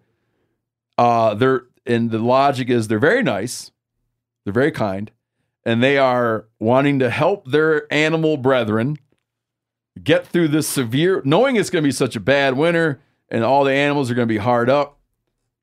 They have uh, magnanimously thrown off a hellacious crop of acorns. It's like right? it's like the Yeah. uh, the amount of black on a woolly bugger. Right. Did you ever hear that one? Sure. Oh yeah. They're like a woolly bugger back east, like it's brown and black. And sometimes you see some that have a little bit of brown. Some I've seen them all black before. And what's that tell you? I've heard that the more black on the woolly bugger, the harsher the winter is going to be. and there's that the animals have a particularly thick fur this fall. It's going to be a hellacious winter. Yeah. Yeah. Uh, so, like those subjects you don't like to go near. Um, this is these these kind. who am I to interrupt generations of folklore? You know that you know it's coming from a good place, but no, they're wrong. it's uh, i in the case of masting, the sort of synchronous. Uh, bulk production of uh, seed or fruits uh, uh, within a species across quite a range. Uh, Explain synchronous. all at the same time. One year where you know, all the trees uh, are, are the oak trees in a given valley or whatever are all putting out a lot of acorns every year uh, that year. Um, so in synchrony with each other, right? Yep. So that's masting in, in general. So this idea, is that when that happens, it's any produ- production of fruit really is more of reflection of past environmental conditions in particular and energetic conditions of the tree. Its sort of status, health status. It's way more about what it has experienced in the last few years than what it is thinking the next year is going to be. hmm So it's a it's more a prediction of what has happened than a a reflection of what has happened than a prediction of what is about to happen. It's not a good predictor of the future. It's telling you that did pretty well the last couple of years growing seasons in terms of moisture, nutrient uptake, uh, solar gain. It's it's it's it takes a lot of energy to produce all of those fruits, and it's at the expense of root growth, diameter growth, shoot growth, height growth, right? Um, but it's the biological imperative, pass those genes on. Yep. And so they're built to do this. And what's really cool when you look across a range of species over a long march of time and geeky forest scientists kind of um, tracking and and then hypothesizing and testing is what has emerged is this predator, it's a seed predator satiation hypothesis. That is, it's a strategy, a reproductive strategy to bulk up your energy, store your energy reserves, and then put out a bunch of acorns in this case this year. Um, everybody doing it kind of together um, to overwhelm all the seed predators. Think squirrels. Yeah. Are, are you familiar with the, the, the term predator swamping and with, with birds and animals? Meaning like when you get these huge aggregations of nesting birds, for instance, like like Oh, yeah. geese, like snow geese in the Arctic. Yeah. Huge aggregations, synchronized ha- egg laying, and they're getting hammered by predators. Right. But it happens so fast that even with all the Arctic foxes, all the red foxes, everything eating all those eggs, they can't get to them all in time. This is the same Yeah, had you spread it out over the whole summer, they probably would have gotten every last one. But Right. also, it's like, wham, Yeah. we're going to lose 50%, but 50% they won't get to. Exactly. And then those ones will be able to fly by the time they get to them, you know? s- very similar I think sort of idea here is that yeah in those big years you put out so many that some acorns are going to become oak trees you know they just uh, and in the lean years where you don't put it out that's actually keeping those squirrel populations somewhat in check. It's limiting them by by limiting their availability of food resources right? So it's kind of both. Mhm. and the idea is somebody gets a little wacky and start an oak tree starts putting out in an off year well they're going to lose all their acorns uh, because the predators are kind of hungry for it, right? So it's the same idea of like doing it at the same time and doing it over every few years instead of every year to build. So it's also uh, allows you to then kind of rebuild your reserves, um, your energy and nutrient reserves, uh, so as to be able to make uh, f- flowers and then fruits. Um, in the case of acorns, make You- sense? yeah, you were pointing out, excuse me, in your book, you were pointing out an interesting thing as well that a lot of oak trees are the same age, same same birth date, because th- that system is is effective like that. Meaning, on these years where they got like a piss poor amount of acorns, Right. they're just getting eaten because there's They're not that many around and there's so many animals that they're going to find them. That's right. But then on those bumper crop years, you find that when you go into a stand, right, you'll find that th- those bumper crop years being actually reflected In the regeneration. in in recruitment. Yeah. Meaning like whatever, 2022 had a big bumper crop. You might find that down the road when you like age a bunch of trees, you age them back to the, that that that worked. Yep. Like that big year was effective and, Exactly. and made oak trees. It's a sort of cost benefit analysis, if you will. I mean, we're dangerously close to wild anthropomorphisms here all over the place, but it's helpful for the conversation, you know, to, to think of it this way. Yeah. And it stands to reason. And you, you brought up a thing that I've tried to explain in the past. You, you with Stephen Gould? Of course. Yeah, Stephen J. Gould. Stephen J. Gould. He had like, I'm gonna I'm gonna butcher this this thought he had, Such great stuff. but he was like, we're always looking at when, we look at nature, we're always saying, well, why is that that way? Right. And nowadays, like at a time, you would have looked and everything would have you know everything would have been explained as something divine or hidden, right? And then we fell in love with rational thought and and and how how we define scientific rational thought. We Right. fell in love with with natural selection, evolution, and so we came to this idea that like everything you see must be advantageous. Exactly. Okay. So why is that tree's bark grayish brown? What is the advantage of its bark being grayish brown? And Stephen Jay Gould, I can't remember where he wrote this, is he was saying maybe just because. Exactly. May, maybe really thick bark is advantageous to that tree because it's fire resistant. And for whatever reason, um, that really thick bark is grayish brown. It doesn't hurt the tree, doesn't help the tree. It's just grayish brown. Yeah. There's no why. And I think a lot of times we like to say animals do this because. Totally. Yeah, what's its job? Yeah, you're like, They like Totally. to do that because, and I'm like, I agree that they sure seem to like to do that. The because part, man, I don't know. Yeah. Like, I, I don't know. It's rampant, as I say, and, and you know, God bless them. Forestry students, natural history students, oh, they were asking these questions. Why? Why? Why is it doing this? And it's really, I found that it really bums people out when I say there may not be a good reason. It, it, it, the reason may be that there's no reason for it to go away.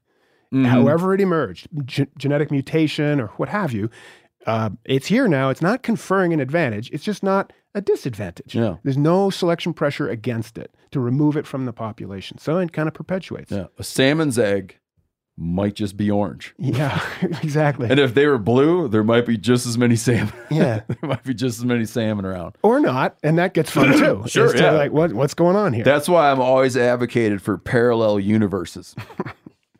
In which we could run one with blue salmon eggs, one run with orange salmon eggs, and check in with each other now and then, and see like, like it. you know, no one's taking me up on this. I have a feeling that when when you're doing research, you, if you were doing field science and research, you know, have you the control group. Yep. You know, you don't. My, my, I have a strong feeling that you'd always want to be in the out of control group. Mhm, that sure. right? Yeah. Yeah. I'd keep an eye on that one. Yeah. Uh, here's one you had in your book that um, we've talked about a hundred times in t- in context of property taxes. Does a hilly acre contain more land than a flat one? I've always wondered this. Like, if you own deeply incised, like like a certain, however we define an acre of land, okay, and it's deeply incised or it's mountainous, like that person is getting a screaming deal on property taxes over the guy that owns the flatland Yeah. because the person with the the super steep ground has to own more square footage of surface area than the than the person in western Kansas paying taxes on an acre of ground. You got it. I mean, it's Like real. how wildly off can it be? Like how much square footage of land can you own that's still being called an acre? Well, funny you ask because I I did push the pencil around a little bit on that. Does and it wind up being significant? If on a on a large enough area, yes. Okay. But in most ownership sort of size ranges, yeah, it, it's some, but not huge. So the, the the deal is, you're right. The thinking is sound. With all this hilly terrain, there's more surface area. Yeah. And you nailed that. But real And estate. explain what an acre is too. That's So an acre, by definition, is uh, forty-three thousand five hundred and sixty square feet of.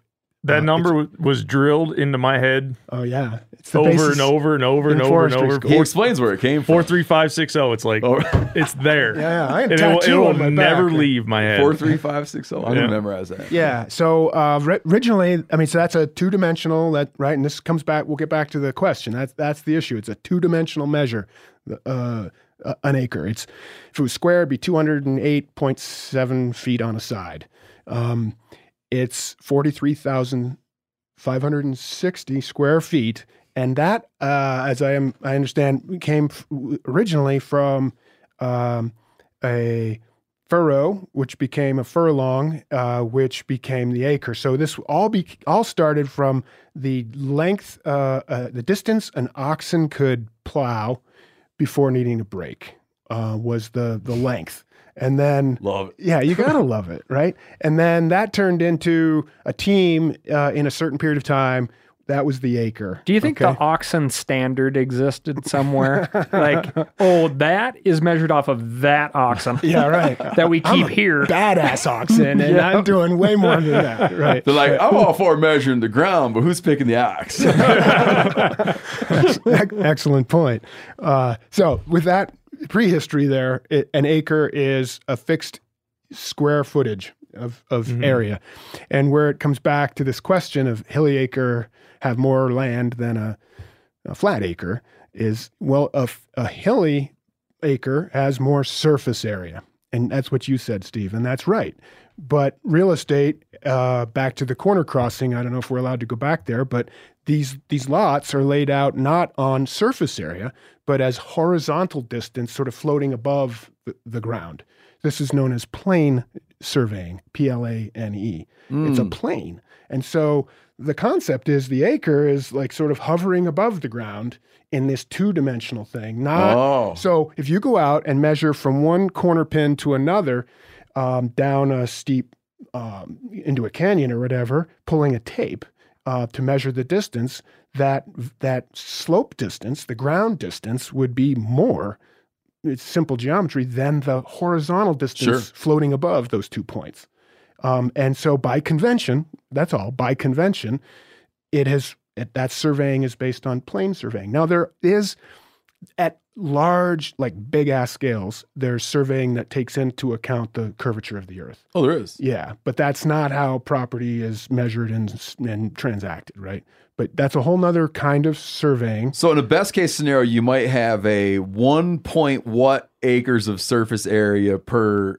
You know, maybe 0.15, you might get a, on this sort of garden variety. Oh, so people aren't getting a real screaming not a real deal. screaming deal, No. but uh, the bigger it gets, the steeper, the the more of these folds that you have. Yeah, I mean, you take um, takes a lot more to cover it if you were covering the surface, and that does translate. And I touch on this in the book to growing conditions, uh, opportunity, sites for trees to exist. Yep. Um, you know, on the slopes.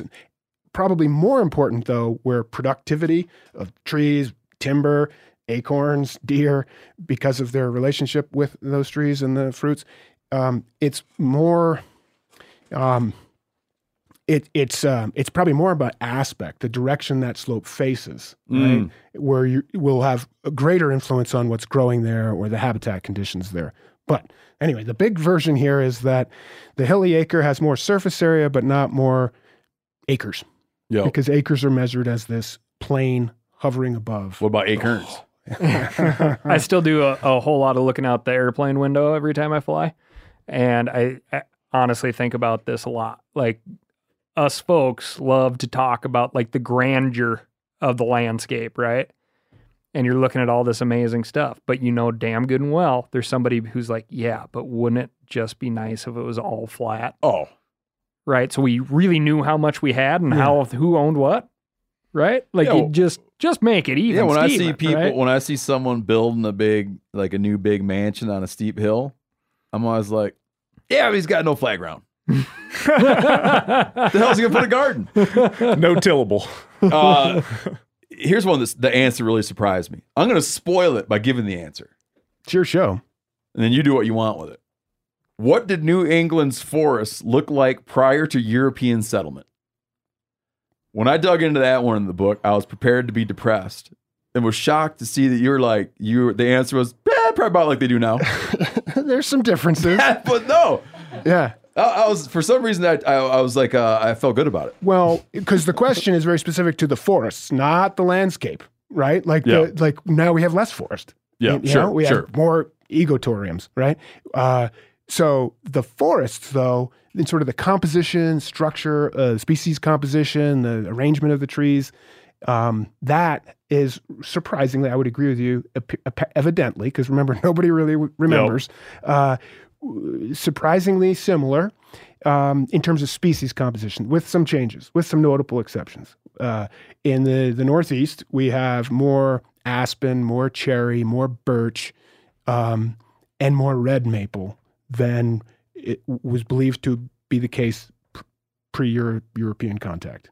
Okay, so some so At the have- expense of um, what I those what do they all have in common? They're more early successional, um, sort of. Uh, they have poor shade tolerance. they these are fast growing pioneer type species. You know, live fast, die young. Um, so at the expense of the other, the late successional, the hemlock, sugar maple, beech, that yellow birch that live hundreds of years. Um, so we we've uh, so the records indicate um, oak has, uh, uh, particularly in southern New England, is is is has gone down in in preponderance. You know, Mm-hmm. um, to me, the interesting thing about all that work is it's. I guess it's surprising. You would ex- thought, oh man, they're radically different. oh yeah, I thought you'd be like, oh, beech trees that were 20 feet across at the stump. Well, so so the, there's two things. One is the other piece is that the species mix that largely looks very much the same, evidently, um, is is one. But I think it's really important to quickly move to. But that but the forest is very different. There are fewer lunkers, big ass giant trees, big old trees. There's way fewer down dead trees in ver- a variety of sizes. Um, coarse woody material that we we know now is plays this really important habitat, nutrient cycling, and water role. Um, way less of that now than in the pre-settlement forest. So when I said I was going to answer the question, I didn't do a very good job answering it. Okay, Well, no, when I felt like you said like, yeah, about like it would now. yeah. So in species, you got it right. A lot of caveats. A lot of well, caveats Well, it's here. just that. What do we mean by different? So the species mix is surprisingly similar. And Okay. You were right about, and that's where you were going. I'm saying there's more to a forest than Yeah. the names of the trees out there. It's what sizes, what ages, what physical spacing and arrangement. Um, there were so old forests, um, which those primarily were, are exceedingly rare everywhere now, particularly in the Northeast. Well, one percent of the landscape is in what we would call actually old forest. Um, is that right? One percent. Yeah. And so old forests are more than just the the species that are there. It's it's so in other words, the species haven't changed all that much, with some notable exceptions. It's the composition, what we call the structure, the three dimensionality of the forest has Yep. changed a lot.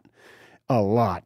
And also, I think there's reason to think that, I mean, these woods have been worked hard, right? They were cut repeatedly, and then they were, it was sheep pasture, then it was cows.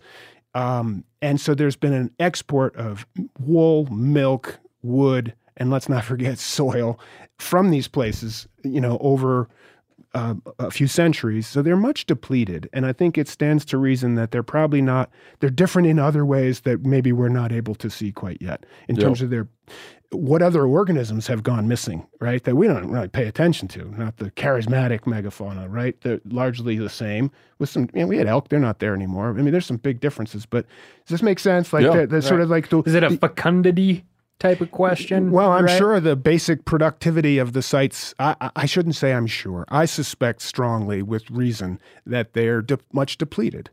The other piece I would thing I'd say about this piece is that really floored me and I, I, I thought was really fun was well how how does it, how do I know this? Well, I know it from some published papers, peer reviewed. How did they know it? This this description of the change from the pre-settlement forest to today as I start the thing with kind of a wise ass remark, well, nobody remembers.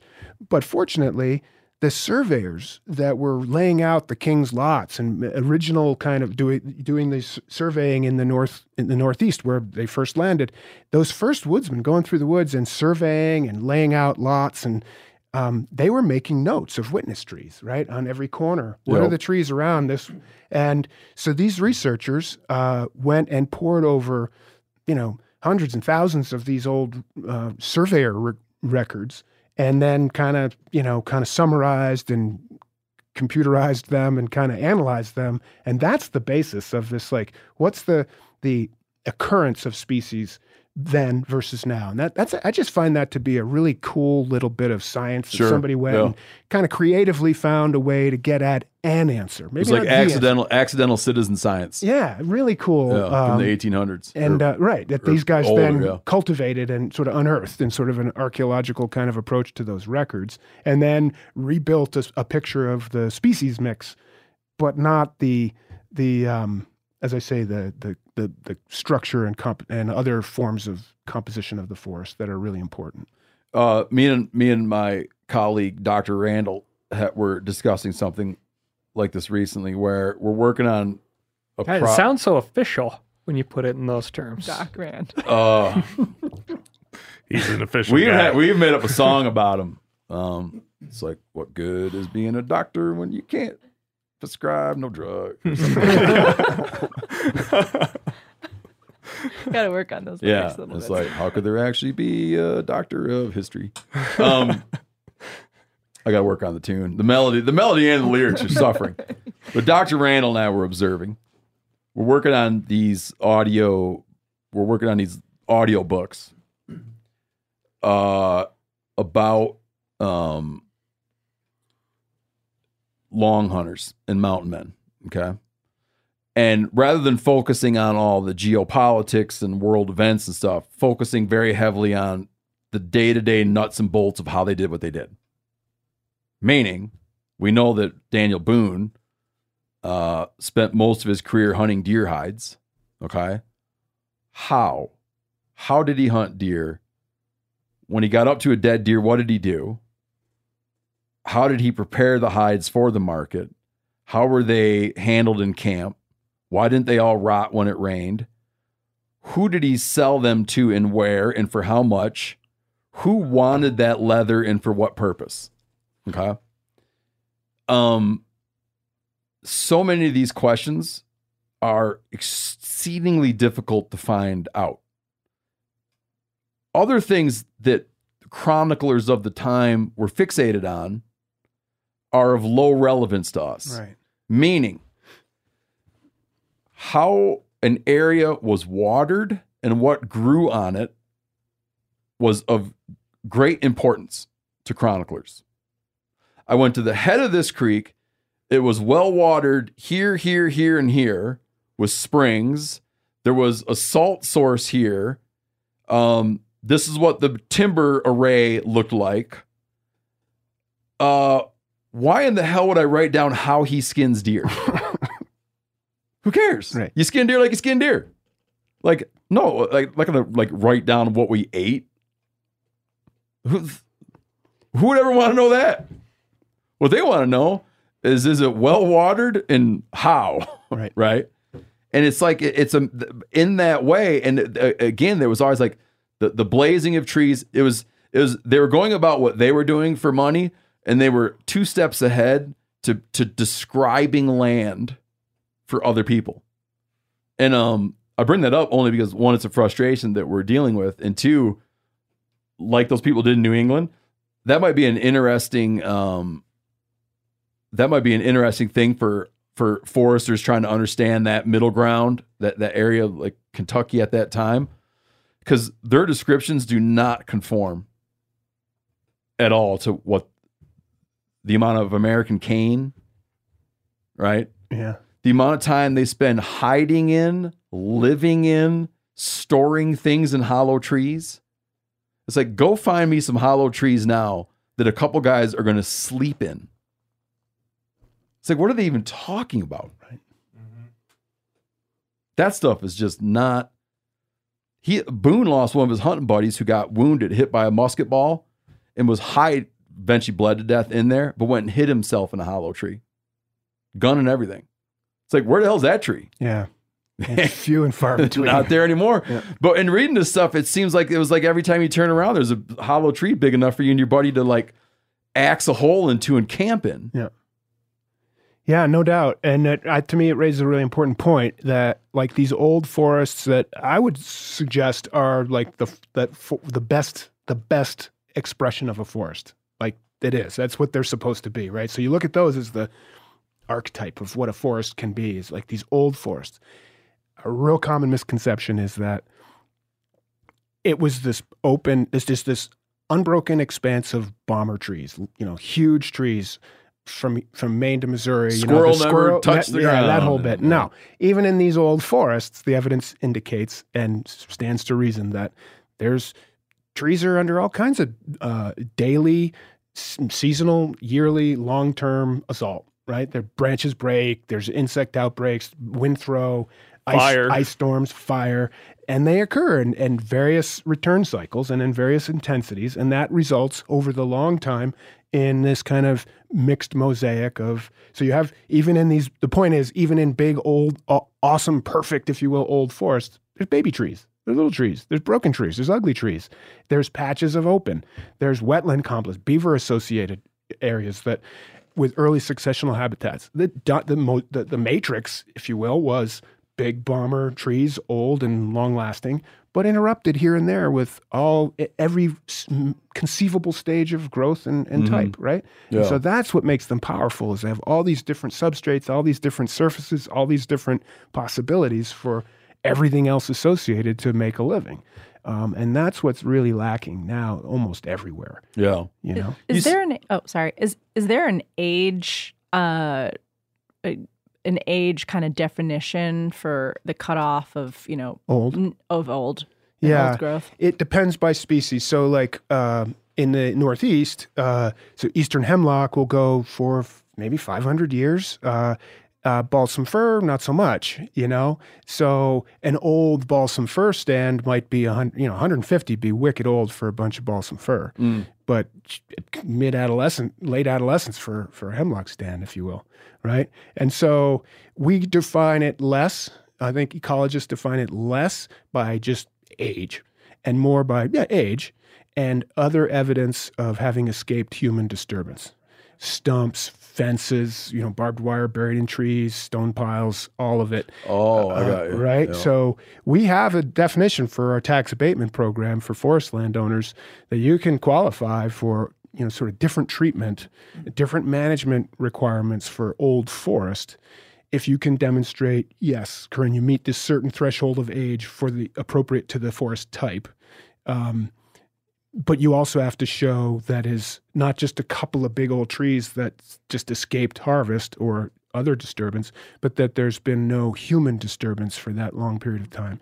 And it and then you look for other things like the presence of of down trees in all diameter classes, hmm. not just little b- twigs on the ground, but mm-hmm. big trees, Oh, oh, you yeah. know, mm-hmm. in various stages of decay. So you you know, it's all the parts and pieces that um, are considered when, and I think most, I think it's fair to say that's the a conventional approach to kind of defining or creating a threshold for what is or isn't an old forest.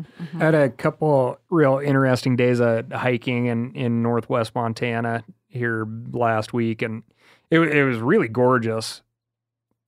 But it all changed for me once I kind of realized what was happening as I was looking for this roost tree. Like I knew these turkeys were in this area, and it, you know, typically a lot of landscapes is not that hard.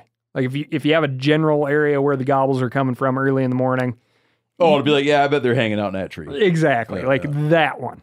Right. Well, because all of a sudden I'm I'm looking through this new lens, I start looking around this forest that was previously like very pretty and pleasant. And I'm like, there is not a tree here that is of a different age class. Every single tr- you know, it was like the same. And it just it just like totally changed my Mm. experience because of that Yeah. because it was just like it, whoever was doing the forestry in that area like it, i mean it was amazing it was beautiful it was wonderful but there was no mistaking that everything had been touched by the hand of man mm. Yeah, right mm-hmm. i was just like oh mm-hmm. Yeah. i am in like a uh, a city park almost you know what i mean Yep. You, Yeah, you- it was just you very recognize different. the silviculture. yes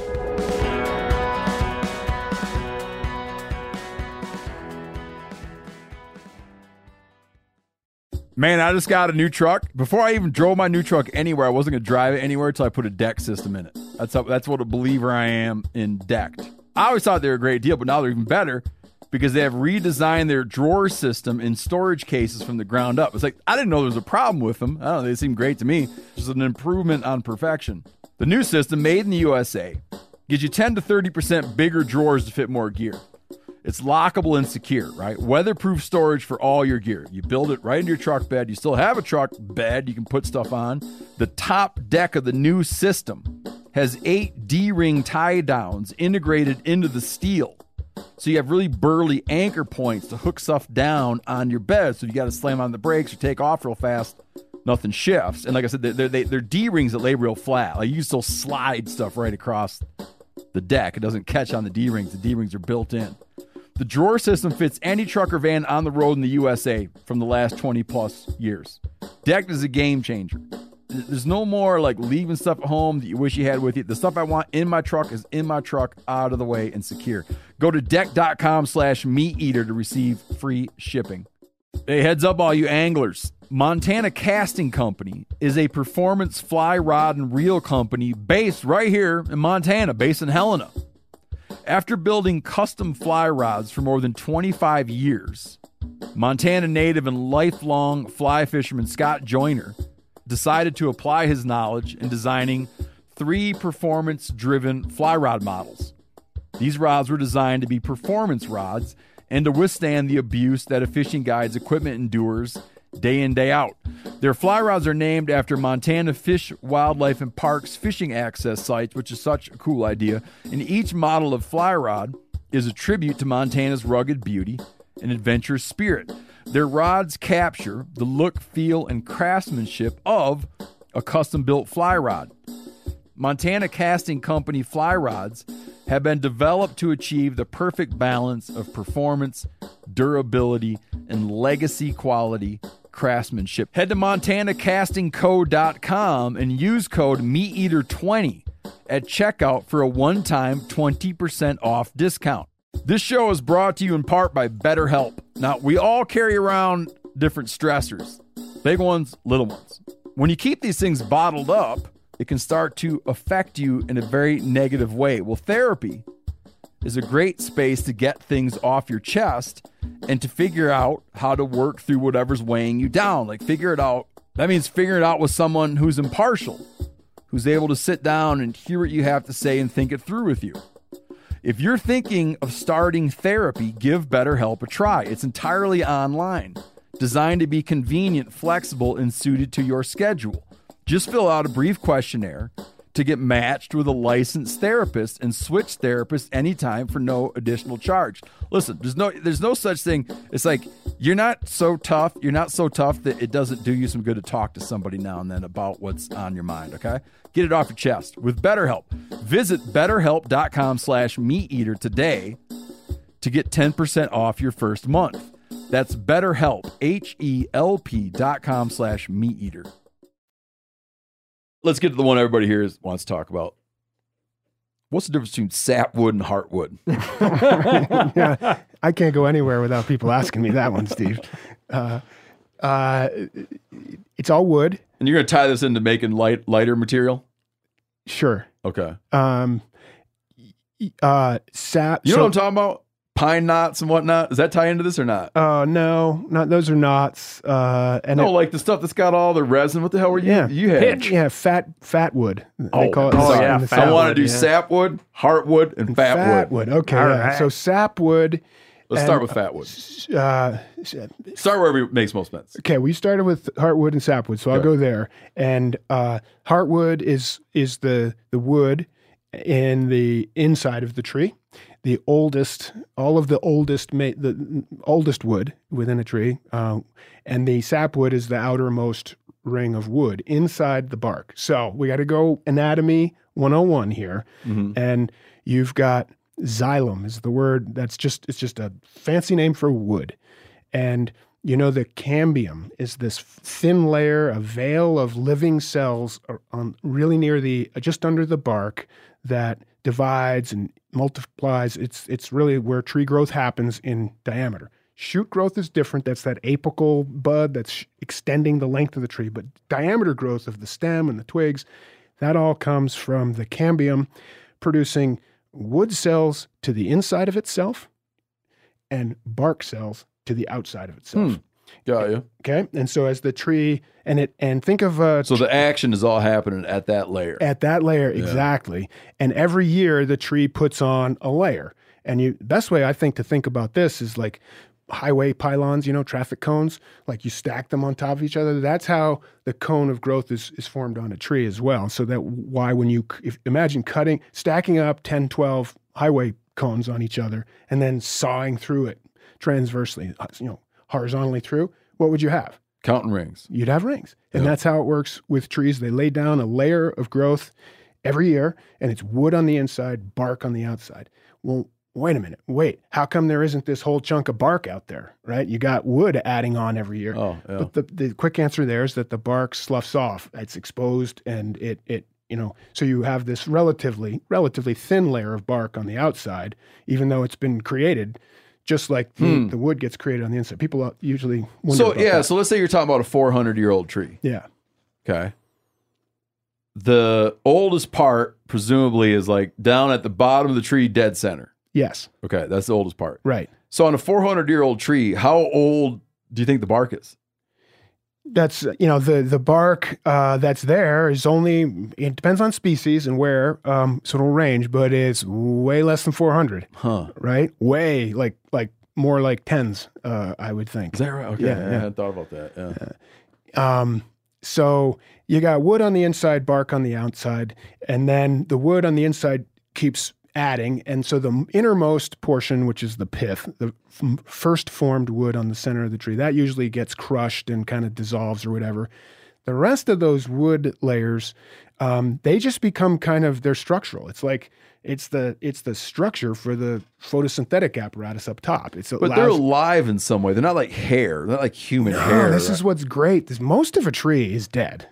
oh, really? Okay. Yeah, so including most of the wood. Nothing's going on in there. No, I didn't say that. It's it, but it's it's dead, and so that's that heartwood, which is the dead wood on the inside, is still uh, a place where the growing points on the outside they send through. So if you if you look at a stump, sometimes you can see like on um, like spokes, almost like. Those Yeah, oh, are, yeah, those yeah, are called rays, and those are they allow this transport of stuff from the near the bark side of the tree to the center. That's kind of like the dumping ground for waste products. And that's why in your walnut you were speaking of earlier, the prized wood is the dark wood, right? Mm-hmm. That's a, a product of phenols, terpenes, other kind of secondary compounds and products, chemicals that get sort of sent there and they discolor the wood. They play some antimicrobial kind of role, I think, antifungal role, but they um, they discolor the wood and and that's why the value in black walnut is all heartwood because it has this thin band of relatively white,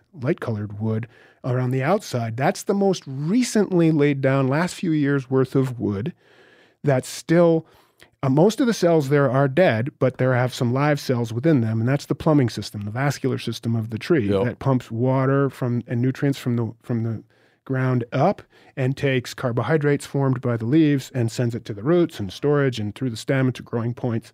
Um, so that's mostly all happening just inside the bark just inside the cambium those the last several years and it varies widely by species so i'm generalizing but it's the la- it's the most recent wood uh, near the outside of the tree but still on the inside of the cambium that is sapwood and Yep. it tends to be light colored and where all this translocation is going on and it's the the center wood is the heartwood which is kind of mostly structural. It's just allowing, it's like the telephone pole on which all the living cells just continue to elevate and try to access sunlight and outcompete their neighbors. Um, it has some other stuff going on, as I mentioned, the storage, the discoloration, etc. So that's heartwood on the inside, sapwood on the outside of the inside, Yep. and then cambium and then bark outside that.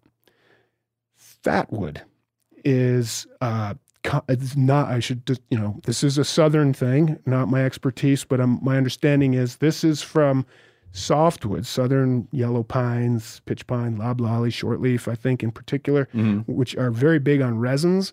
And in softwoods, that's often inside the you know in these these rays and other places where you have uh, resin ducts uh, that are kind of used to stop infection, keep insects at bay, etc. Um, you have these deposits of that stuff, which is really combustible, and so you split that kind of softwood, those those those uh, pines that have that are high in those uh, pitch compounds, Yep. and they become just great kindling. It's dry and it has this extra flammable stuff in it. Where'd you get that big old pile of it you had? I was suspecting it was from a fir, Well, just because of the shape of the base. So what's interesting about fir, um, now Doug fir is not a true fir. So if it was Douglas It was fir, I was get I, in my world. The Doug fir is a fir. Okay. you know because it has So- fir in the name. yeah, So- right. So it's called Pseudotsuga menziesii is the Latin name because it's it's a it's that would be false. That's a hemlock, but- great name. Yeah, well, there's we could do a whole podcast on really fun names, uh, Latin names. They often mean something, right? But anyway, no, uh, Douglas fir is not a true fir. It's not a fir. It's just that's why it's Douglas dash fir. What I is it? It's a um, well, it's a false hemlock. It's uh, Oh. it's in its own kind of category, um, and so, but all of those, so it would have resins and pitch, whereas um, what do you have? Uh, white fir, white bark. What's the white white fir? White You bark pine? Well, there's no, white it's, bark so pine. about that's a pine. So the firs you have like you have fr- you you have, Well, we have uh, subalpine fir. Subalpine fir. Yeah. Yeah, those wouldn't have the stuff. Um, they're just owing to the peculiarities of of true fir wood. and, what, um, and then uh, where's where's like tamarack fall? Another awesome species, uh, and uh, western larch. Uh, Yeah. yeah, another name. Um, it's its own genus, um, and uh, you know we have an eastern tamarack, eastern larch. There's Japanese larch. They're commonly planted. Um, but they all have they're different because they're they're built differently and they largely the the taxonomic differentiation is based on reproductive parts uh, and they differ but those also sort of translate they bring along other anatomical and physiological differences as well. So they're all kind of different and, and they're grouped. Uh, so spruces are different from pines are different from firs are different from false firs are different from larches and tamaracks in the way they're it's usually it's for those you tell them apart by the cones. That's and then you go from there to other characteristics that we kind of correlate with those differences too. So the, they the all translate into di- different wood properties that end up being different for structural use for um, for visual appeal uh, and for these ecological differences. For the, this fat wood harvest that we're talking about, um, because it, it you can light anything on fire with it. Right. It's crazy. No, it works wicked good. Yeah. Yeah. crazy flammable. In my experience, it is a tree. Not that I've been around for this entire story, mind you, but it's what I've what I've put together from what I've discovered on the ground. Right, is it's a tree that stood for a long time dead, dead standing tree. All that resin has migrated down and super condensed at the base. at the base. Interesting. And then eventually that that tree tips over and then those shards are super easy to to harvest in sometimes very large chunks but they are very very dense super heavy. Right. And that's that's the like if they're it's almost fossilized. Like to me like the really good stuff is it's got almost like a plastic sheen to it. Yes. Very dense very heavy yes you should have asked him Cal's all over this one did i mention i don't know a lot about this You did a little bit yeah because you, you put it to another people. Yeah. You put it to the acorn people. Yes, exactly. But I and I don't mean to suggest that it doesn't exist in your Western uh, conifers, and it sounds like you've experienced that here, Cal, and that's that's all stands to reason to me, and um, I can't refute it. My my identification is piss poor. Like Western larch, no problem. Right? Okay, yeah. Uh, Ponderosa, cedars, you no probably- problem. you probably got cedars Cedar, down. yeah, Yeah. no no problem. Yeah. Yeah. but I got to get I got to get better. Got to spend more time with Seth. We can like. we can help you with that. Yeah. Yeah. it's knowable, and it's good to know those It differences. is, yeah, for sure. quick aside, you know, and back in dendro, uh, d- dendrology, study of trees, the naming thing, it's kind of basic in a forestry course of study, right? Um, I, I was lucky to have a couple of really great professors. Uh, one of them, he had this thing that stuck with me forever. He said, when we go out in the lab, you know, you do the lectures, but then you go out and you look at stuff, and he'd say, the last thing I'm going to tell you about this tree is what its name is. I'm going to tell you what it's doing here, how it got here, what how it relates to everything else around it, the critters, etc. Because you know that's what matters. And then we give it a name, and that's the handle and the way we speak about it. And I think that was a really important lesson for Mm. Yeah, me and countless good. others. It's like and this is why I've said s- similarly. We like to say that you know we talk about forest ecology, and people kind of well, immediately start to get nervous, like that sounds hard or that's going to hurt. Um, I think it's really helpful to think of forests more as a verb than a noun. Um, like forest is like not forested or foresting, but like a forest because it's it's they're just defined by function, and we're really connected to it, even though we've lost that connection in a big way, which is a whole nother topic. Maybe we can get to it, but I think it's really helpful to start with what are they doing, and that's what you're all about. You're noticing that out there, and you're probably more tuned into that than the names. You're like, oh, I'm bad at that, but my guess is because of what you do and your passion for spending time out there, you've got all kinds of knowledge about function that you don't even know about that you're just putting together. And that's what's really cool. I think about the woods. There's a lot of that going on. Yeah, For what's you- eating you- that? Yeah, exactly. Uh, For whatever reason, something likes to sleep there. yeah. Yeah. um, what sort of dude with a musket is camped out inside there? You know, Like, uh, but uh, I just I offer that as kind of a helpful kind of premise. Is think about them more as functional and connected, and when we the, the more and better we do that, the more and better pretty much everything else will be about our relationship with forests. Oh, it's so, yeah, you're you're so spot on because like you know I can run through like a field of wildflowers and name a handful, but when whoever I'm hiking with, when I'm like, and that's larkspur, poisonous to cattle. Right. they're like, "Holy shit!" Yeah, exactly. cool. Yeah, yeah. exactly. You know, remember how we had that conversation about how some stuff just is, Yeah. right? And I think that maybe Gould or one of those guys even called it that, just Yeah. stuff that is. Um, it seems like paper birches being white maybe isn't just is. You're right. Uh, what's with that? I mean, they so stand out. And everything's kind of green or brown, and then they're there they are being all super white. And uh, Where do they get off? yeah, so uh, the thinking here is that this one may, maybe, eh, just no reason for it to go away. But um, There's a compelling case. there's a really compelling case that has been made that this is about where they live. Think about paper birch. It's transcontinental, it's circumpolar. It, it's one of those tree species that exists all around the, the North Country. yeah, like a, the there's a band of latitudes, and no matter where you go on the planet, at that band of latitudes, you'll find that tree Yes. And wh- that latitude tends to be what in a general way?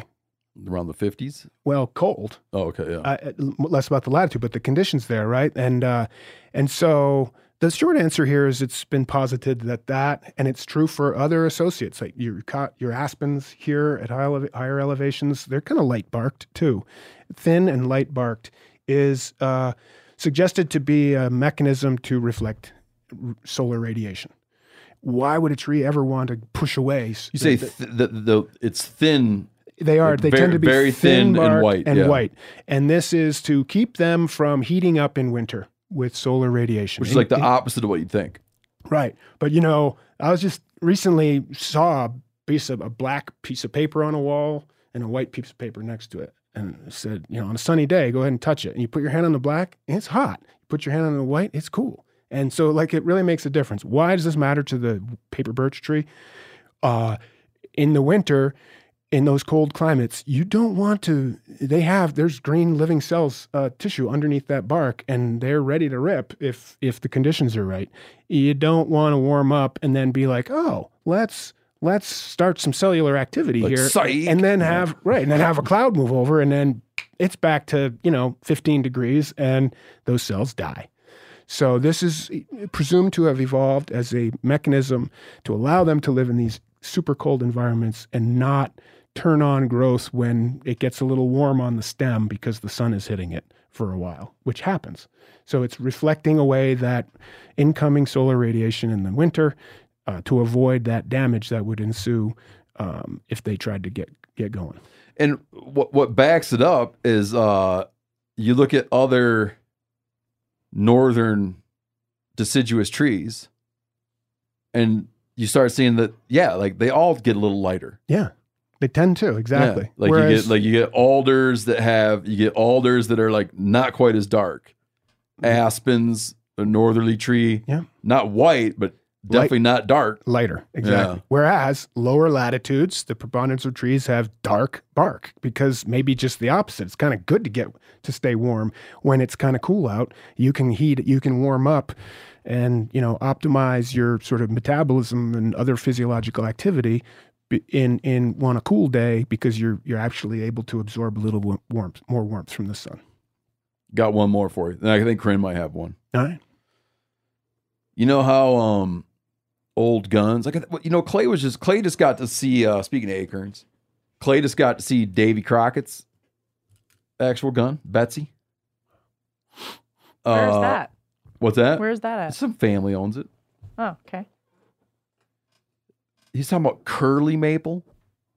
Is curly and bird's eye maple the same thing or no? No, not not as I understand it. Um, it's very similar as this, you know, particular grain pattern in the wood of particularly maples, sugar maple, hard maple, uh, where you get this um, tiger curly uh, is this wave-like pattern in certain views of the wood. Uh, Mhm. that's just you know, it's just cool. It's favored. It's highly prized, And, it, and uh, it doesn't. They, they'd like it for guns because it doesn't split. it's dense. It's right. It's not uniform in the direction of the grain. It's not all like, and so that would make it much harder to split. It's like a burl that's kind of like almost like cells growing out of control. You just And- referenced our genuine buck, and burl. exactly, Yeah. uh, it, which is beautiful, Isn't and, it? And uh, that's that's like He'll spot those from his airplane now and then. Nice. He'll spot a good one from his airplane and go The- find the- it later. the- but it's important for your listeners to know the bulls don't grow on those trees. The, No. the burls do. You gotta make it a Someone's bowl. got to make it a bowl. Yeah. It's just a bowl hanging there. So uh, you know that's so that's this um, you know atypical uh, cellular di- division and growth. Uh, atypical with particular respect to direction of wh- how it grows, and you get these funky uh, growth patterns that are beautiful and they're really hard to split because it's kind of it's denser probably right. Um, and uh, so th- I write about here bird's eye, which is a particular type, yet again, of figure. Um, you might even say disfigure in maple wood. That's Like, hi- highly not a kind of maple, but, but like, it's not a kind of maple. but it that's could right. be in any maple, or no? It tends to be. I think it's really l- limited to sugar maple. Oh, I see. Okay. Uh, Yep. I don't know that I've ever seen or heard of it in a red maple or a silver maple, for Got example. you. Got you. But um, so it's this odd growth in terms of wood development uh, that it results in these little that little figures that look like bird's eyes. That's why it's called bird's eye. And when you have like a uh, uh, like a f- spray of them across a surface, it's quite beautiful and striking. And there's legend about you know which trees have the bird's eye in it because you, you you know it, it commands a, a premium price when you sell a tree a, a log that has bird's eye, you're going to pull that and put it in a different pile. And then, you know, you're going to put your veneer sort, your bird's eye sort, your firewood sort, your regular saw log sort, you know, um, and you're going to market those differently. And this is the highest, and uh, there's little of it. So that accordingly, there was this, there's this great, you know, there's traditions of, you know, I knew one landowner once. He was convinced Canadians from Quebec were coming down, marauding and stealing his his his uh, with machetes were hacking away to look for, at the base of trees to look for evidence of bird's eye. And, uh, Canadians. that's the Canadians. Sons you of know. bitches, Yeah, man.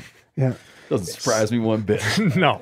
Everybody knows a Canadian and a machete go hand in hand. You know, I mean, well, I don't think George was really uh, accurate on that one, but you know, this is the kind of lore and the things that develop. That's But, telltale uh, hack mark of a Canadian. yeah, yeah.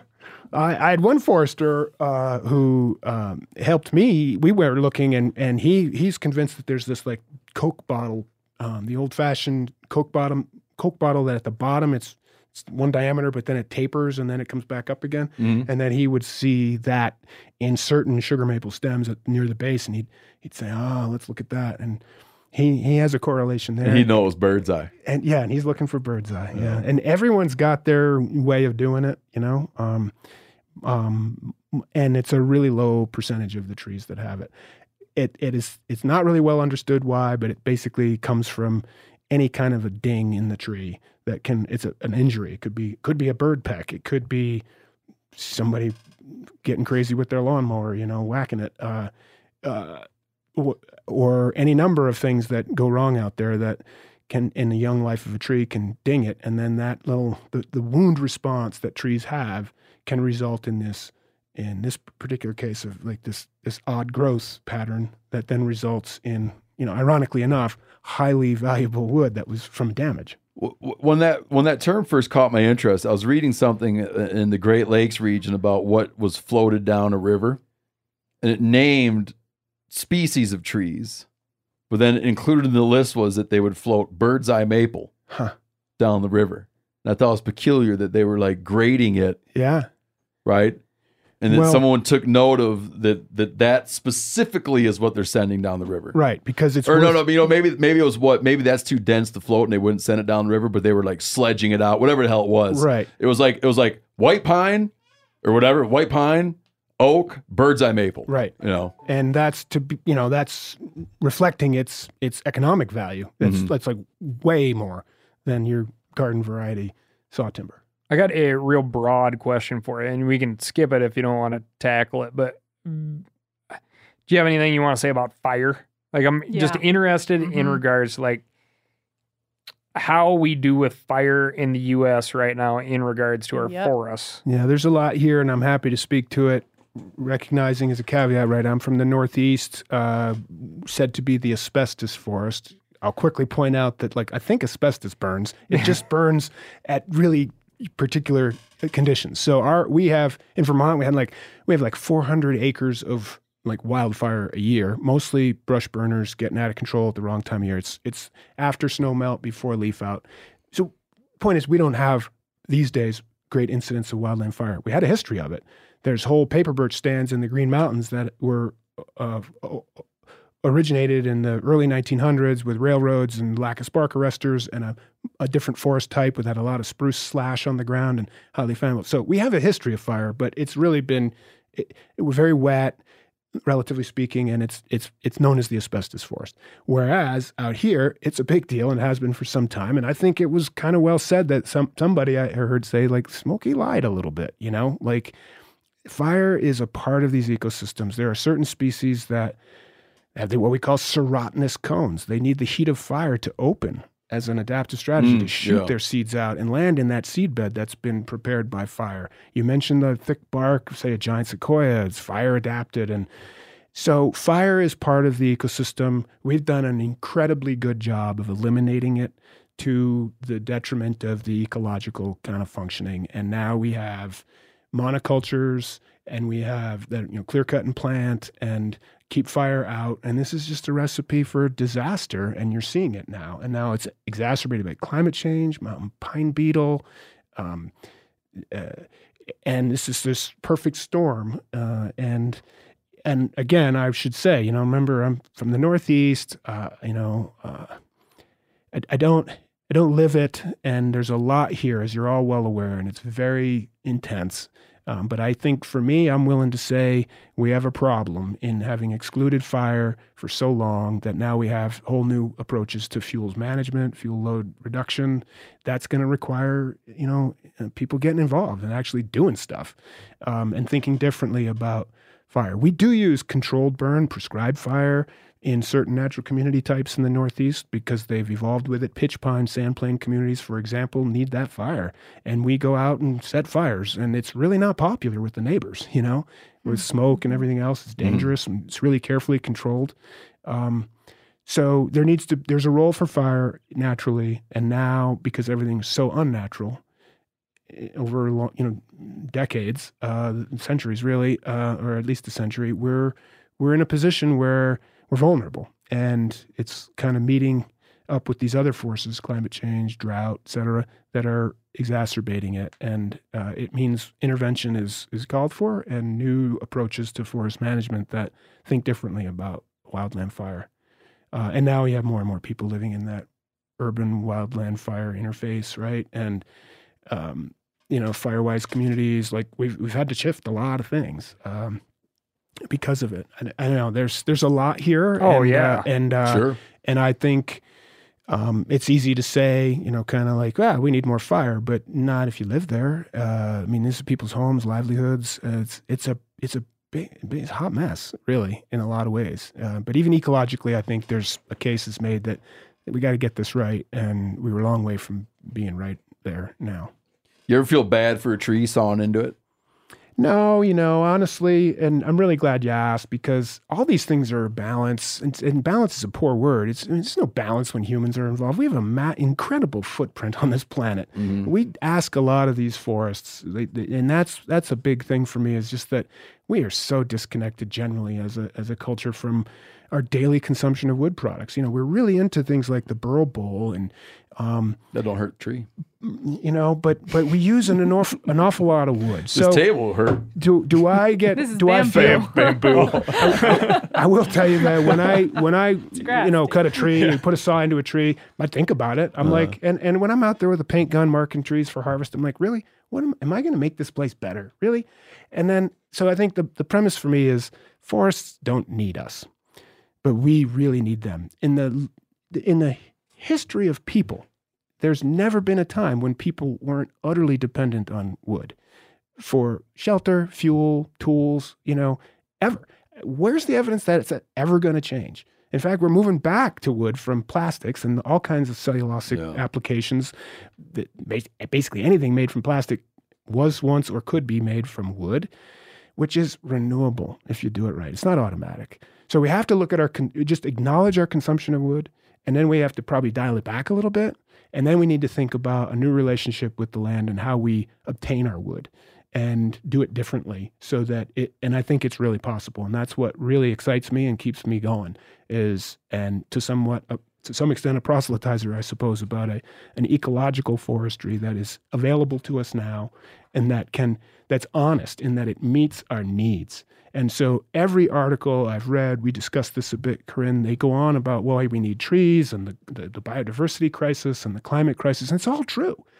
But it they every one of them, I, I don't know that I don't know that I've ever seen one that that that didn't stop short of saying, yeah, and it's because of us. Like we so I'm seeing documentaries that say it's because we're we're cutting these trees down and turning them into two by fours, and they stop there, as if we're just doing that for a joyride. We're putting them into two by fours because people are we need human habitat too, right? And so what's the deal here? We got to get past this very convenient. Uh, the an- trees are we've uh, we've the, the pandemic showed us how important it is for people to get outside. Historic spikes in outdoor recreation. That's really good. It puts pressure on certain places, but it's really good. Um, it also showed us that as the pandemic showed us this how vulnerable we are in this global supply chain of wood products. In Vermont, in the immediate shutdown, forestry, logging, and manufacturing wood products was not considered essential. And as commissioner and my uh, the deputy commissioner and I, our phones were ringing off the hook for about a 24 hour period saying, You got to be kidding me. We have hospitals that are heated with wood. A third of Vermont school children go to schools heated by wood. All the Amazon packaging comes from trees, man. Uh, Tongue depressors, swabs, and all this medical supplies that were made from wood and, and that were needed now in a big way in the pandemic, and yet we weren't being. So, two things: the pandemic for its shining a light on the importance of people getting outside and connecting with nature, and it's shone a light on our vulnerability and our de- dependence on wood and our vulnerability in a global supply chain that we don't control everything. That combined with climate change, which has put a bright light on the importance of forests as our last best hope at mitigating atmospheric CO2 and conferring enormous landscape resilience in a changing climate, you'd think that those two things, putting all this new light, they'd be being like, these forestry people were right all along. We, We should really give them more money. yeah, and and and you know, and like, and no, it didn't. In turn, it, what it turned out is, um, we gotta stop logging on public lands. I'm I got sued as commissioner. I was personally named in a lawsuit saying we're illegally logging, uh, which is just the science, the settled law of the land, and the you know economic realities don't.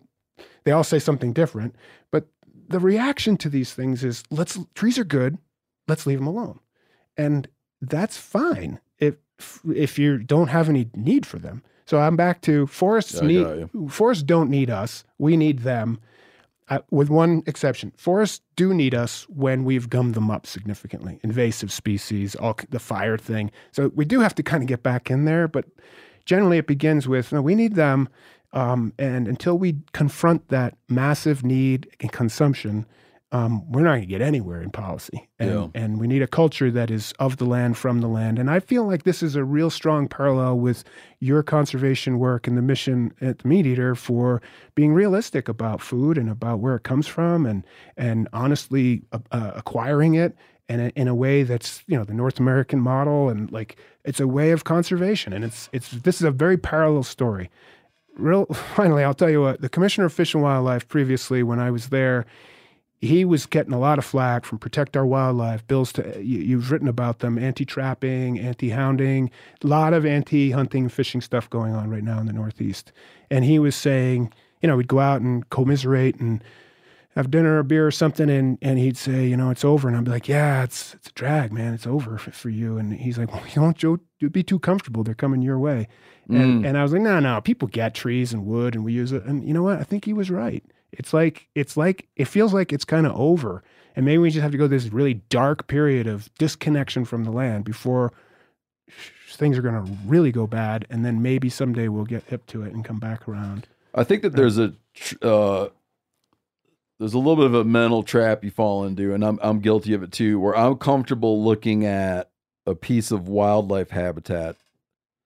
I'm I'm going to use a tree analogy, which is going to confuse things, but I'm comfortable looking at a piece of wildlife habitat as an apple tree, an ache, an oak, okay. And when you kill a bear, kill a deer, you're picking up acorns meaning you maintain the integrity of the tree, the tree is going to continue to drop acorns. Right. You can use these acorns in a measured way, um, and the tree stays there. So it's the thing I try to explain to people often about why hunters spend so much time talking about the well-being of habitat. Conservation-minded individuals spend a lot of time talking about the well-being of habitat, but they don't spend a lot of time talking about the well-being of an individual deer. Right. They view it as expendable, a product of the bigger thing. Um, but man, like I have a place that's that's old growth coastal rainforest. Okay. Um, in my yard, so to speak, we have cedars that are what, what are they, Seth? Six, seven feet? I don't know. Yeah, or bigger. Diameters, Yeah. bigger. I'll shoot all deer in the world, not all deer in the world, but at a measured pace with giving them time to replace. I'd be comfortable getting deer the rest of my life. I could not. I could not. And this is just me. I'm not condemning someone that does. I personally would not be able to stick a saw into that tree. Right. And I wouldn't die. I don't know why. Like I don't, but I don't know why. It's like Well, because that thing is that thing's been there since before the country was a country. And that's it. That's the answer. And there are damn few of those. And Yeah. especially in association with others in this functional unit. Like that's special. And so don't get me wrong. I'm not arguing that we need to just mow down every acre, hilly or flat. No, I get what Uh, you're saying, man. We need to have, but we're going to need to meet it. And it's possible. There's this sort of triad model that's been put out there. This is years ago. It's actually a professor of wildlife biology at the University of Maine coined this idea of the triad approach to kind of land use, that there's intensively managed areas with maybe even clear cut and plant in his day. Um, and then there's wildland reserves. They need to be part of the mix. And then the vast space in between is a, an ecological forestry. That's you don't cut all of those. Maybe you don't cut any of those. Yeah. And it's de- site dependent and and um, and it's about natural regeneration and retaining. You know, the great Aldo Leopold. He said, right, the first precaution of intelligent tinkering is to keep every cog and wheel. Doesn't mean keep all the trees, but keep all the representatives Yeah. of the different types and like keep the function uh, alive. So that's what modern forestry is in my mind. It's beautiful and it's needed. Yeah, I, just I don't like I don't like where I left my comment because I, I I failed to acknowledge like another part of this being that that as a hunter I can look at the habitat and be the integrity of the habitat will be able to put off game. But I like what you're proposing that the integrity if the forest's integrity is kept intact, it'll continue to put off forestry products. Meaning the same way that a deer, you'd be like, Exactly. well, no, that deer is expendable as long as the, the big broad mechanism is capable of making more of them in, The in, in perpetuity. And so like yeah, but like exactly. what you're what you're looking at with forest care is is the tree, that tree, it's older than a deer significantly, but those trees can come out and that forest can maintain its integrity and make more. The time scale is very different. My work here is Yeah, done. Yeah. The time scale. It won't be ready for harvest in a year, but it'll be ready for Yeah. harvest. Yeah. It's great stuff. And Yeah. there's a lot here. Uh, the book we've been talking about is Woodwise. Woods Whys. Woodswise. I looked at that title for a couple minutes trying to figure out if it should have been punctuated differently or anything, but I think you nailed it. All right, man. Excellent. Part of me wanted to put like a, uh, the don't know, put an apostrophe, Oh, but it would, it would have Yeah. been an imposter. Yeah. It would have been an imposter apostrophe. Woods Whys, an exploration of forests and forestry by Michael Snyder. Can you buy this on Amazon and all that kind of place? You sure can. We like to support local bookstores, No, but yeah, I know, but you know, I'm just being real. Listen, Yeah, me no, too. Me too. Yep. But I know that some people Yeah, it's way easier. don't have access to it and they're not, you know what I mean? and I hope people will, will look it We, up. we, we, get we the got people to listen to the show in interior Alaska. It's like, this is Yeah, not, it's just and- not an option for them. God bless them. And uh, yes, it is available on Amazon. And By all uh, means, if you, if you got a way to do it, um, if you got a way to do it, uh, help out local bookstores because you can go down there and find books you wouldn't know about, and it's Right. great. But I'm like I said, Yeah. Um, I also want people just to read. exactly. And Remember they used wha- to say whatever like, it takes. remember I used to say like uh, you got to think out of the box. I think we need to lower. Um, like I think we just need to think. It doesn't really matter You're- where you're you like- thinking. I like let's not get like let's we'll get to that. Like where are you thinking? Like let's Set just the bar let's- so low. Let's just can we get some thinking going on? Uh, it's a lot of fun. Woods Whys, an exploration of forest and forestry. Michael Snyder. Michael, thanks for coming on the show, man. My pleasure. Really Thanks for having me. appreciate Great to Thanks. be with you. Thanks, Michael. Cheers. Right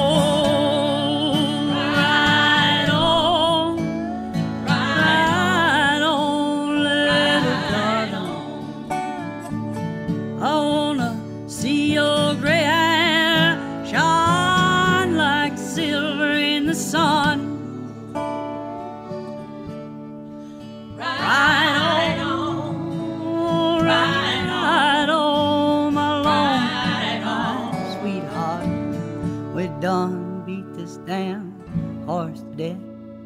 So take a new one and ride on. We're done, beat this damn horse to death. So take your new one and ride on.